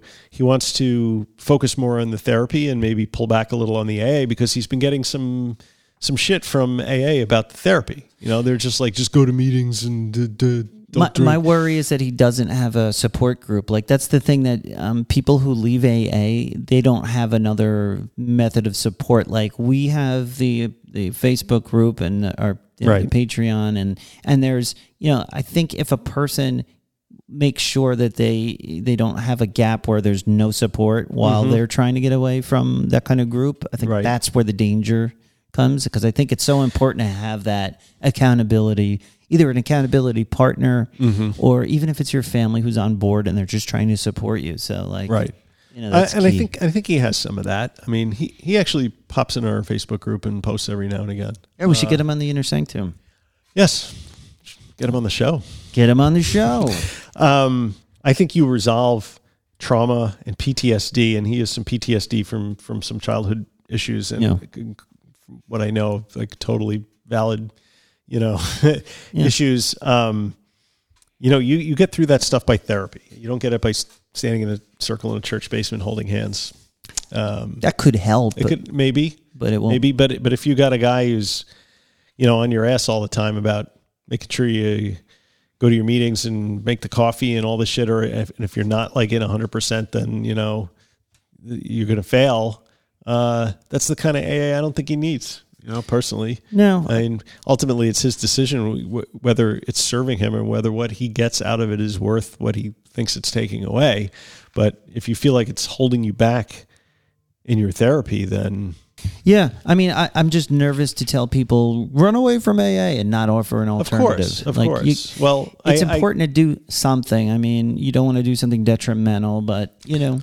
I mean, I asked if he had any. Um, I don't think he answered me if there was like Smart Recovery in his area, or uh, we were going to do a Smart Recovery. recovery yeah, I mean, we sort of ran out of time. Yeah, um, I still want to. I still want to do that yeah. actually, because I was thinking we could have meetings on the beach.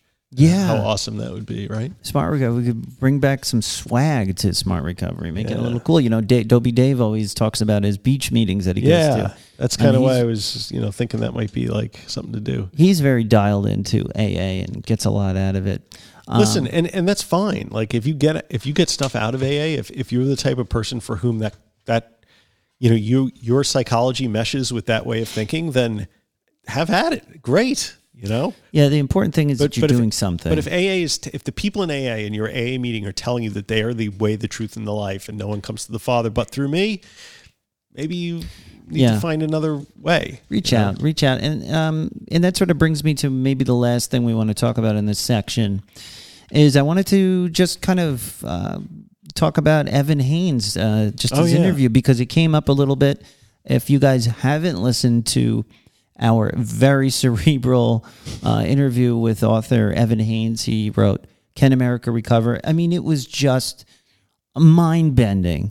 I mean, usually, as you can tell, I can talk and talk and talk and talk and talk and talk and talk.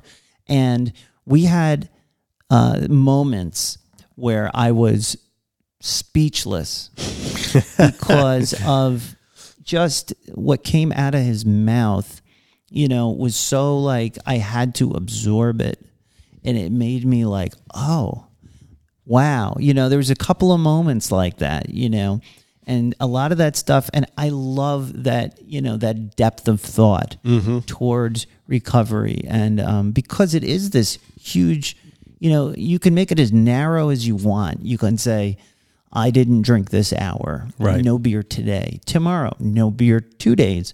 But when you bring it out that wide, he's talking about society, mm-hmm. capitalism, you know, Jungian's theory of the collective unconscious, archetypes, you know.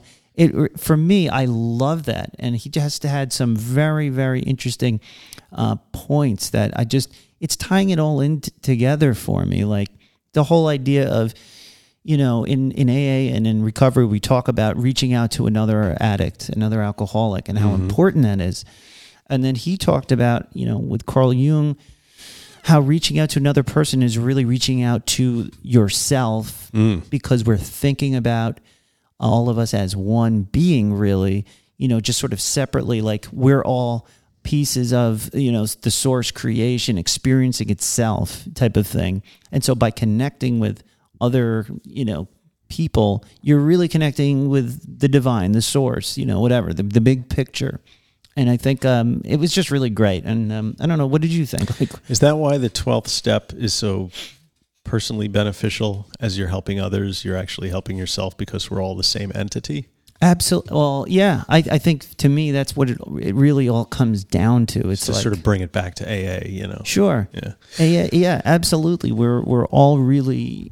When I look at you, I'm looking at me. I'm looking at God simultaneously, mm. or in God, you can call it whatever you want. Source, the universe, and I think having that kind of perspective, really for me, it just propels my consciousness. It makes me. I don't know. I feel like I understand myself better.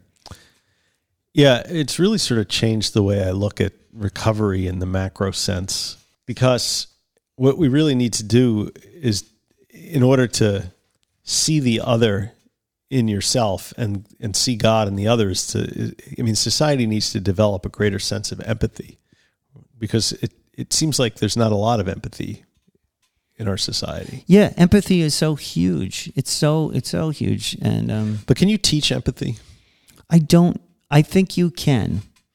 But wouldn't it require sort of the deconstruction of all of like the social structures that have had you, that have caused your mind to think the way it does about your relationship with other people as other individuals, instead of seeing them as more like brothers? Because, I mean, we're so structured to be competitive and to be uh, individualistic and to be an island unto ourselves. But what's what's needed is those barriers need to be broken down, and if you if, if you and, and like Evan says, like the way to break down the barriers is you you have to do nothing more than fundamentally change the way we relate to each other in society. So it's a huge order, man. It's a tall order. I mean, you got to start with yourself, right? Yeah. Like, no, but like, are you, we going to be able to get a critical mass of people who are going to want to be so introspective as to sort of engage in these meditative practices or whatever, to realize that the veil between you and me and you and me and the deity is really so paper thin that it can just blow away? Um, yes. Like how though, you know? Well, because you're not getting it in the church on Sunday. I mean, maybe um, you get it in, in your church, but I, I like...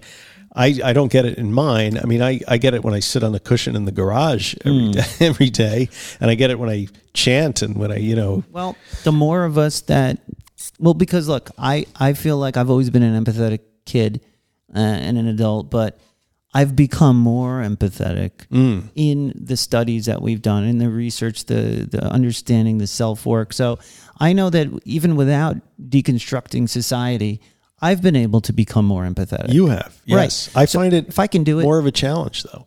Like I'm not a natural empath. I, I am mm. typically more cynical.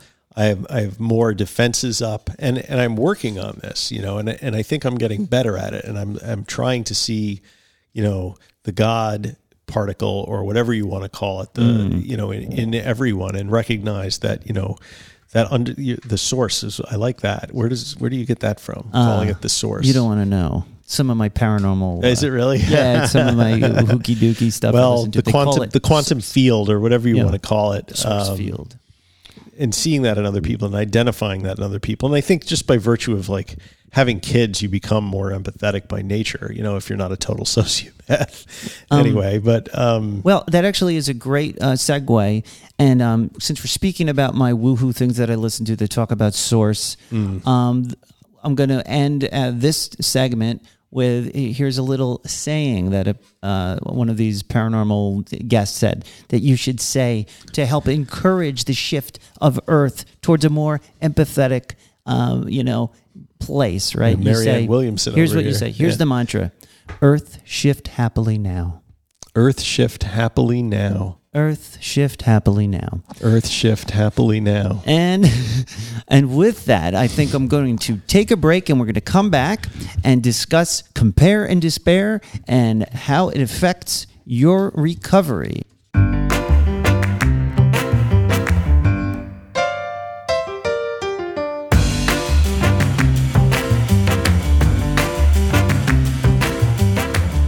Back. We are back. It's the dawning of the age of Aquarius. That's right. Um, uh, I'm just, um, I'm hoping people are following our meandering stream of consciousness show. I wonder if people like more structure like we do occasionally, or, or mind these sort of discussion-y shows. I don't know. I'm going to listen back to this. It's going to sound like I've been smoking weed all night. Smoking them tweeds. Yeah. So um, we're getting to the main topic of the night. And as I was just discussing with Mike, we've kind of been sort of hammering this point throughout the whole episode. Um, the compare and despair. Yes. And it's um it's a good topic. It's a light topic, but you know, we could take it as far as we want. And I've got um and I've got a couple of little thingies to read. Now there's a Wikipedia on little compare thingies. And despair. Uh, it's a verb apparently. You're always talking about the little thingies. Uh, to distress oneself by comparing one's own situation with that of others who seem more successful. Um, and then um, I've got something from Psychology Today. Um, and it's uh, it's called, it's by Kim Schneiderman. Uh, and it's How to Tackle the Green-Eyed Monster. And uh, Kim writes, a former dance teacher used to say, don't bother comparing yourself to others. There will always be people better than you and worse than you. The most important thing is to ask yourself, am I improving? Of course. This is often easier said than done. Not only are we constantly bombarded by advertisements preying on our insecurities, but recent studies show that social media sites actually feed jealousy. No shit. By creating the illusion that other people are living happier, more fulfilled lives than our own. I say illusion because, as a Stanford University study seems to suggest, people often underestimate the discontent of others. Most of us can expect to encounter the green-eyed monster from time to time. I guess that's jealousy or envy. Yes. Uh, and while we may never truly slay the beast, the following tips can help keep it at bay. One, acknowledge your jealousy without judgment. Envy is a universal human emotion that is at least as old as the Bible itself. The more you can own your feelings, the less likely you'll act on them. Two, get in touch with the aspiration and wishes underneath the envy. Are you jealous of your friend's trip to Tuscany? Ask yourself what steps you might take to make travel plans of your own. It may take time, but setting an intention can point you in a positive direction. There's only four of these, don't worry. I was Three, gonna say. Remember that each person has his or her own unique happiness recipe. Some people prefer roller coasters. Still others would rather curl up with a book. Being attuned to your own life purpose, needs, and accomplishment helps negate the need for comparison. And the fourth and final is, instead of comparing yourself to others, compare yourself to the person you were one year ago. I love that. Mm. Five years ago or ten years ago. Oh, dear. Are you wiser, happier, more confident, or peaceful? If so, take pride in your own growth. If not, explore what has thrown you off course or how you might improve your outlook. Um, there's more of these, but I think that's a great jumping off point. I say the comparison is the thief of joy. Uh-huh. I say there's no reason to compare yourself to anybody. But I think it's human nature. Is it? I think. Or is it economic nature? Because in the society in which we live, mm. that is based on consumption, uh, conspicuous consumption, always having to purchase, always having to buy, it serves the needs of the people making money or who want to make money to stoke the fires of jealousy and envy. Yeah, but I think you see this in the animal kingdom. I bet you caveman did it. Like, even the stray cats in my backyard, I feed them, you know, two of them will be eating and there'll be another one. You can see they're getting like, I want that food. Well, that's different, but they're not, they're, you know, they're not, they're not, one cat's not eating Friskies and wishing it had Fancy Feast. Mm. You know, that's a, that's a uniquely human thing. What about I the think. caveman? Let's say go back to cavemen and like the guy in the cave next door, you know, he's got, you know, a wild boar skin jacket and, you know, you don't quite have one yet, but you're working on it and you're thinking about it. And maybe his caveman wife is a bit trimmer than yours or something, or the next the caveman next door, maybe his son is like progressing in his boulder throwing or or hunting, you know, skills. I feel like this is this feels like something that is natural, but you're saying no, I'm saying it is it's a construct. I'm saying that studies have shown that the natural human state is most likely one of cooperation rather than competition. I don't know. Maybe. Because I think, you know, at least, I don't know. That's a bit beyond the... It's actually kind of a fundamental question, isn't it? It's, it's also at the heart of the argument between what economic social system is is best suited for human nature, you know, a capitalist system of competition or a, or more socialist system of uh, distribution of resources. But regardless, um, I, comparison is the thief, the thief of joy. You know, an old saying goes, who is happy? He who is content with his lot. Keep a daily gratitude list of blessings in your life. I mean, that's that's a good idea. Yeah. It is. It is a good idea to wake up and to think about the things that you have and how blessed you, you know, if I, even in a secular way, how lucky or how blessed you are to have what you have, you know? Can I, can I admit something here? Sure. I'm going, I want to admit something. I want to come clean about something that I do. It's a little Schadenfreude-esque. Okay. Um, so it's a social media thing. Now, we're talking a lot about you're on social media and you see people, you know, oh, look at his house. Look at the work they're doing. Look what vacation they went on. Right. One thing I do is, and, and don't tell anybody because I feel shitty about this, okay. but I'll I, sell the soul. Between you and me, I will search, you know, somebody I used to be in rehab with or someone I know I haven't spoken to in six years, but we're friends on Facebook and I know they're still, you know, running around in their in their addiction and disease and stuff like that.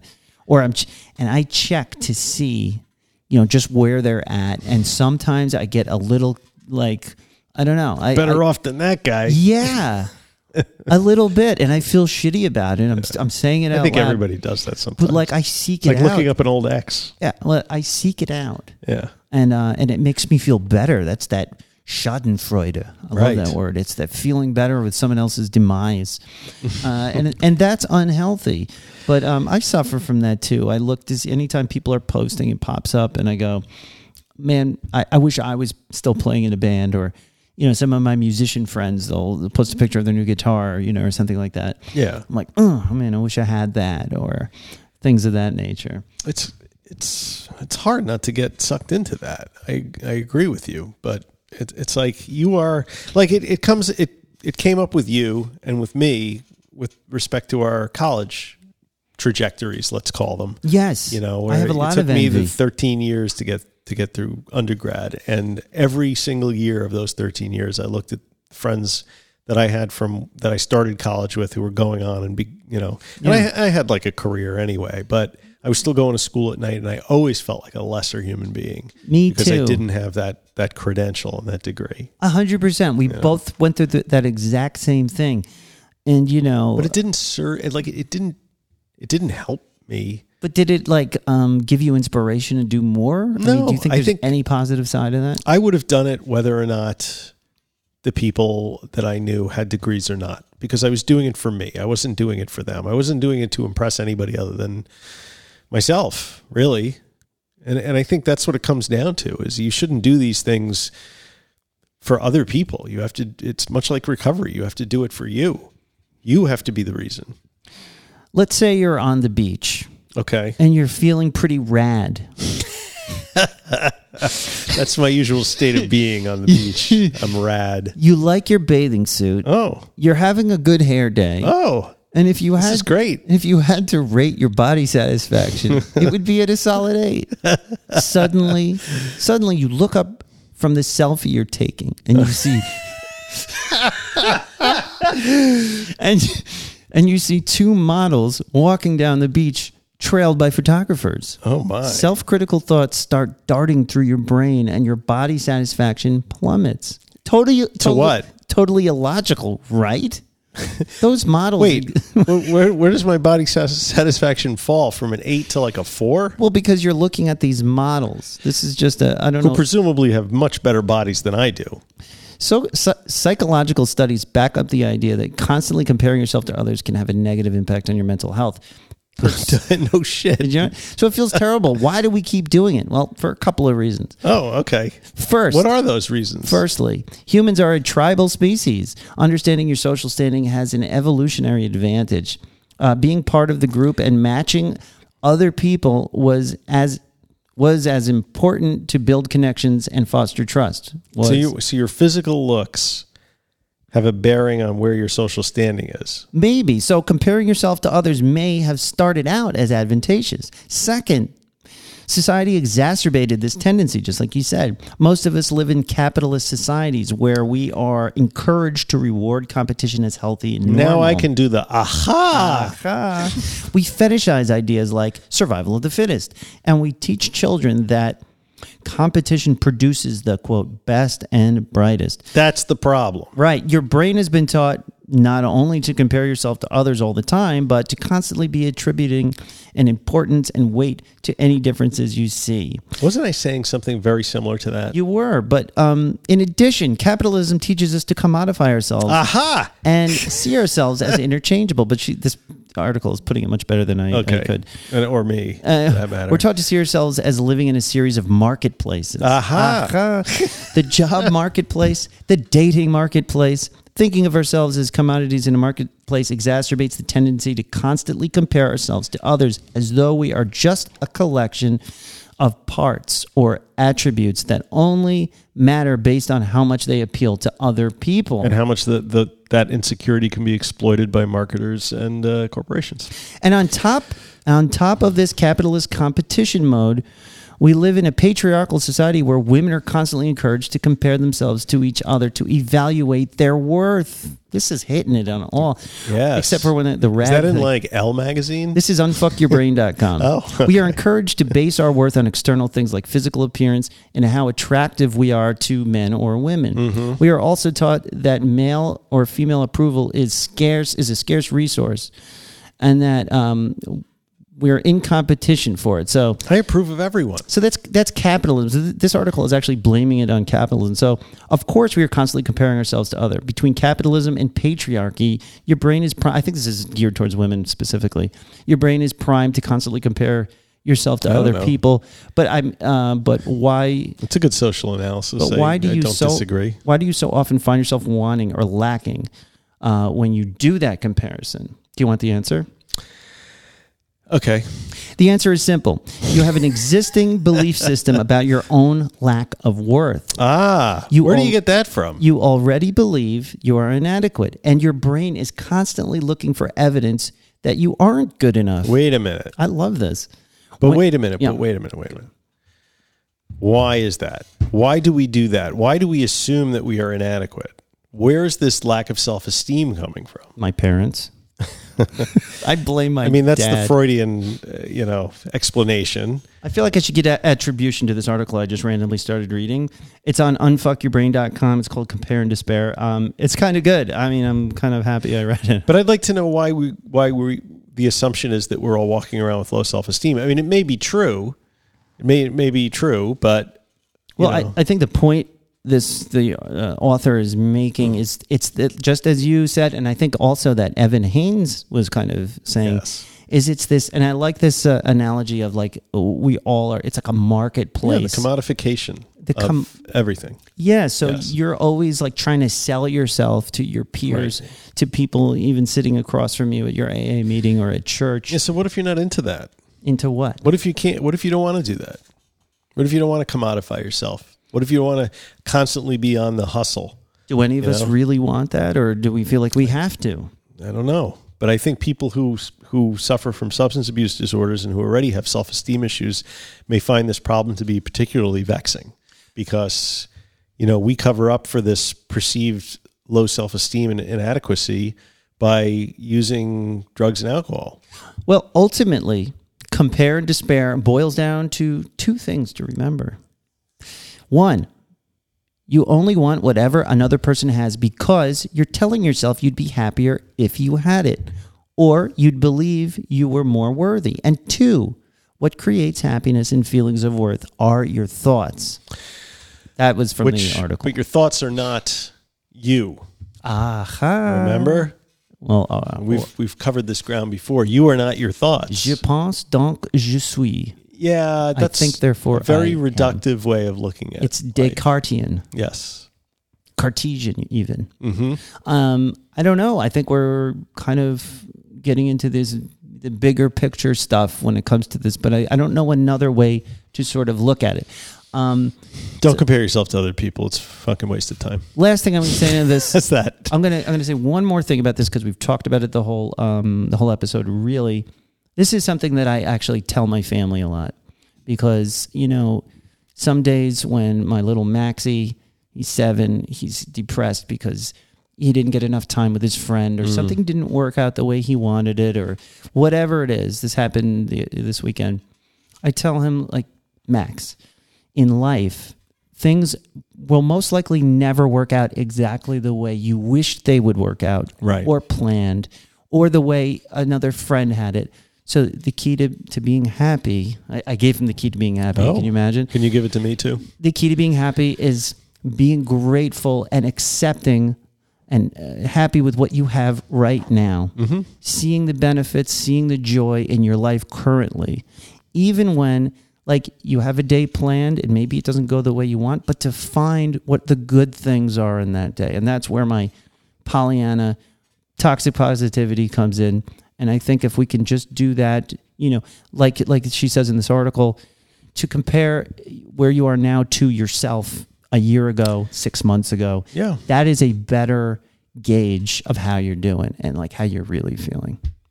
I think that's a good idea. I think it's also it also bears remembering that living not too far in the future with those anxieties and not too much in the past with those regrets is a good idea. You need to live more in the, in the present. And I think if you do that, you won't be so envious of other people and you won't be comparing yourself to them.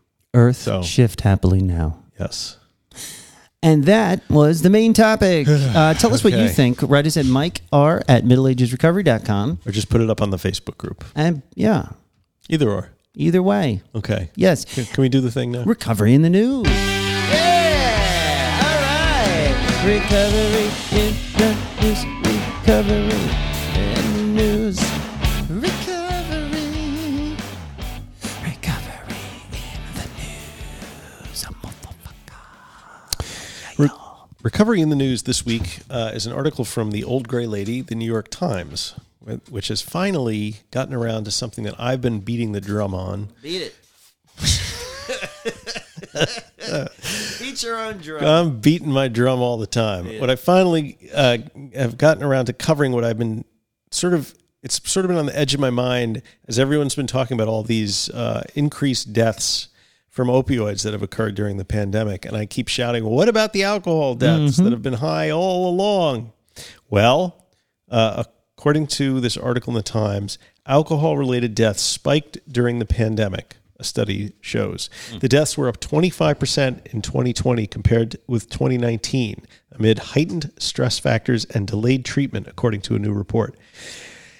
Let's just pause for a moment and consider that a twenty-five percent increase, a one in four increase over the year before, is a pretty significant statistical situation, don't you think?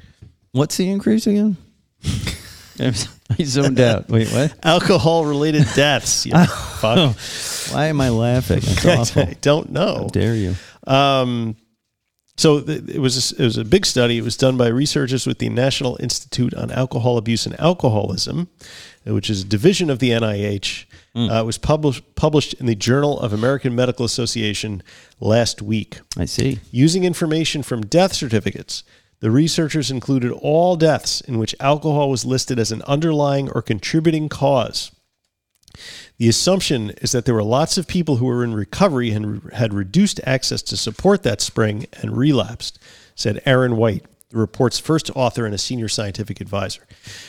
Now, the statistics in here were nothing short of shocking. Shocking, shocking I say. I'm shocked. Um, among adults, and here's the one that really got my attention, because you're you're probably sitting there listening through your ear holes and saying, not another discussion of pandemic overdose deaths. Please, God, no more. But did you know that among, this is not funny. I know, I'm not laughing. I'm just tired. All right. Go on. Uh, among adults younger than sixty-five, alcohol-related deaths outnumbered COVID nineteen deaths Ugh. in twenty twenty. Jesus. Uh, because COVID's a hoax and it wasn't really killing well, anybody anyway? Some seventy-four thousand four hundred eight Americans aged sixteen to sixty-four died of alcohol-related causes. Wow. while seventy-four thousand seventy-five individuals under sixty-five died of COVID. Wow. That's a crazy statistic. It. And the other crazy thing is only seventy-five thousand individuals under sixty-five died of COVID. Mm. That's crazy to me. But anyway, uh, and the rate of increase for alcohol deaths in twenty twenty outpaced the rate of increase from in de- of deaths from all causes, which was sixteen point six percent. The alcohol-related deaths went up for everyone, men, women, every ethnic, every racial group. Deaths among men and women increased at about the same rate, but the absolute number of deaths among men was much higher. Wow. Uh, yeah, it said young adults aged twenty-five to forty-four experienced uh, the greatest increases increases in alcohol-related deaths in twenty twenty, uh, rising nearly forty percent. forty percent. forty percent. It, it's not good, folks. Young I adults, mean, twenty-five to... Who is dying yeah. aged twenty-five to forty-four from alcohol? Like, it's one thing if if we're talking about, like, cigarettes, and society has roundly criticized tobacco makers, and there's not advertising anymore, and it's generally shunned, mm-hmm. you know, but we have something that is being promoted relentlessly on television, and, you know, wherever you go, it, it's being promoted. It's not at all uh, out there. That this is this dangerous. It's it's horrifying. And one of the most successful companies during the pandemic was a company called Drizzly. Have you heard of this company? Drizzly? I have not. Drizzly is sort of like the Uber Eats for alcohol. You right. call and they bring booze to your doorstep. Thank God. And if you've ever seen their commercials, they're just like kind of blow your mind, man. Like you can, it's just like like replace alcohol with uh, with cocaine, and it, you see what what a farce it is. I mean, alcohol is by far the deadliest drug that exists in this country, and yeah. it's the least regulated. It, it, it you can go buy it anywhere. Now they bring it to your front door. Yeah, it's I mean, terrible. I've said this before. If I had a delivery service like this when I lost my license and I was all alone and it didn't work and I just wanted to drink, I could have just been like beep boop boop. I, you know, it, it's not good. It is not good. I don't know how we get out of this. It's, honestly, it's so weird that the, simultaneously the rise in like the sober movement, the sober curious movement, the the huge increase in N A beer sales and N A cocktails and all and these sober bars and everything. At the same time, drinking has been going up for ten or fifteen years among adults, and the trend accelerated in twenty twenty. Um, so you have this rise of people that don't drink at all, but you also have a rise of people that are apparently drinking a lot more. So it's like two, it's like two opposing camps almost. There's an interesting part of this that was right after that. Um, the motivations to drink yes, changed. I, it says. I saw that. Boredom. Yeah. Boredom. I mean, I get it. I mean, we were all home during the pandemic, but I don't know. Adults in their, it also says adults in their mid-twenties to mid-forties with children at home were under increased stress as they juggled remote working and learning, she said. Those without children, who generally drink more anyway, may have been contending with more isolation and loneliness. Yeah. But, so, but can you blame people because they're being told that this is on the T V, thing. on, you know, everywhere they look, that alcohol, you should have a drink to reduce your stress. Yeah, we're almost raised. And it doesn't even reduce your stress. This, That's no. the thing. It's, they don't even understand. And then, of course, there's the issue when you drink at home, there's no bartender monitoring the size of the drink, so you have less ability to regulate how much is going into the glass. And, of course, I remember that. Like, yeah, like, did bartenders really do that? I mean... Well, they... Yeah, because... If you're falling off your chair, they won't serve you, maybe. Well, but you can you can go home and fill up a, a fishbowl-sized yeah. glass of wine and be like, I only have one glass of wine tonight. That was one o'clock. But, uh, anyway, so that's the appalling news. Uh Well, thank you so much for that. Recovering the news. Yeah. Ah, recovery. We are almost there, but we have one more segment. You know, I wonder if I was in the what? like twenties, if I would have been a, a temperance movement guy, like after I quit. No, I think you like, would. Would I walk around with a sign? Like, you would have been a bathtub gin guy. You would have been. Yeah, but then I would have quit, right? And then, would, but then would I have walked around with a hatchet, like like those government men, like breaking open casks of whiskey? Yeah, that would be cool. Watching it pour out on the street while I stand there with my who's that famous sucker suit on? Who's the famous uh, police officer that went after like uh, Elliot Ness? Yes, was it? it was um, yeah. from Boardwalk Empire. They uh, oh, oh, they highlighted that. that. Yeah, um, yeah. Uh, so, anyway, uh, recovering news, yeah. And now it's time for Week in Weird. And now it's time for Weekend Weird. Uh, so, by the Timbinall, actress Courtney Cox claims she sold her home due to eerie ghost experience. Oh, I always love it when there's a celebrity involved. Uh, actress Courtney Cox claims that she sold her home in Los Angeles following a particularly eerie experience with a ghost that occurred in the residence. The Friends star shared the spooky tale during an appearance on the Jimmy Kimmel Show earlier this week. While discussing her new horror comedy series, Shining Veil, Cox was asked if she believes in ghosts or had any experience with spirits. The actress responded that indeed she had, but that, quote, I didn't believe it at first, and then recalled a rather chilling incident that changed her mind, according to Cox. Really? I'm sorry. The weirdness unfolded at her now former Los Angeles home, which is located in the city's Laurel Canyon neighborhood and once belonged to singer-songwriter Carole King. Oh, no shit. When the legendary recording artist visited the actress at her new home, the residence's former owner indicated that it had once been at the center of a contentious divorce, and seemingly as a result, quote, there was a ghost in the house. Although Cox dismissed King's fantastic assertion, visitors to the home soon began to experience some unsettling activity. Quote, people who had stayed there, friends of mine, said that they had felt an encounter with a woman who was sitting on the edge of the bed, the actress revealed. Amazingly, she said, King subsequently returned to the house to perform a seance. What the fuck? Why? These people in Hollywood are uh, fucking deranged. Presumably in the hopes of helping the spirit cross over and depart the residence. Ugh. However, Cox admitted to being so in awe of her and the surreal experience that I didn't listen to a word. Wait a minute, wait a minute. So so Carole King knocks on the door one day, is like, hi, honey, I'm here to perform a seance. I'm here with my And Ouija. Courtney Cox was like, come on. I'm in. So in awe of you, Carole King, performing a seance in my home. Now, still skeptical okay. of the strange situation, Cox conceded. Cox, she finally became a believer following an eerie visit from a delivery driver. It just sounds like a bad porno movie. It just gets better and better. In the process of dropping off a package. The Cox. The Cox bag. The man asked the actress if she knew that her house was haunted. Do you know that you are? This is haunted? Confused by the question, Cox asked him if he knew such a thing. And the driver replied, quote, because there's someone standing behind you. Uh, following an understandable gasp from the studio audience, the actress lamented that she never felt comfortable sleeping alone in the house again after that, and subsequently sold the residence due to the unwanted and otherworldly housemate. You fucking break. You know what? She's promoting a horror movie, right? I mean, I think she's... I want to hear what Carole King has to say about this. I think she's being genuine, and she's genuinely afraid of this presence that has been uh, haunting her. And thank God for Cox. Think, apparently, thank God for Carole King. Carole Cox. And her seance. We love it. And that, my folks, is a Bigfoot-free Weekend Weird. Uh...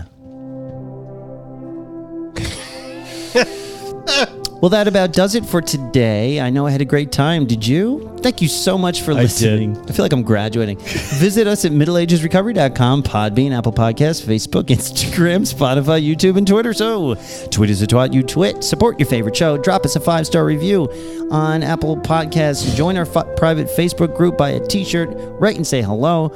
We love meeting you guys and, and chopping it up in the Facebook group. But join the Inner Sanctum. Patreon.com slash Recovery in the Middle Ages for a higher level of support, bonus merch, video episodes, and more. And finally, the best way to help the show is to share it with a friend. If you get something out of our little show, please share the love and grow the R M A movement. And as we say, non proficiat perfectum. It's progress, not perfection. See you next time. Bye. Bye. Be good.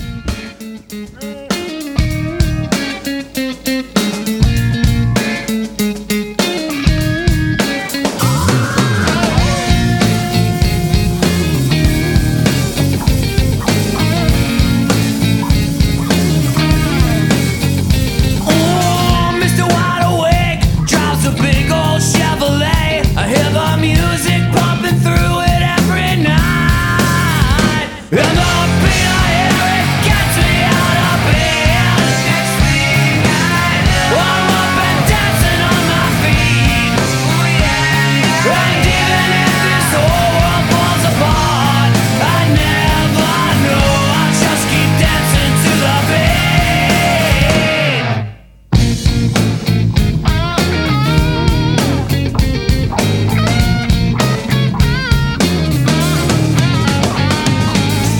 Good.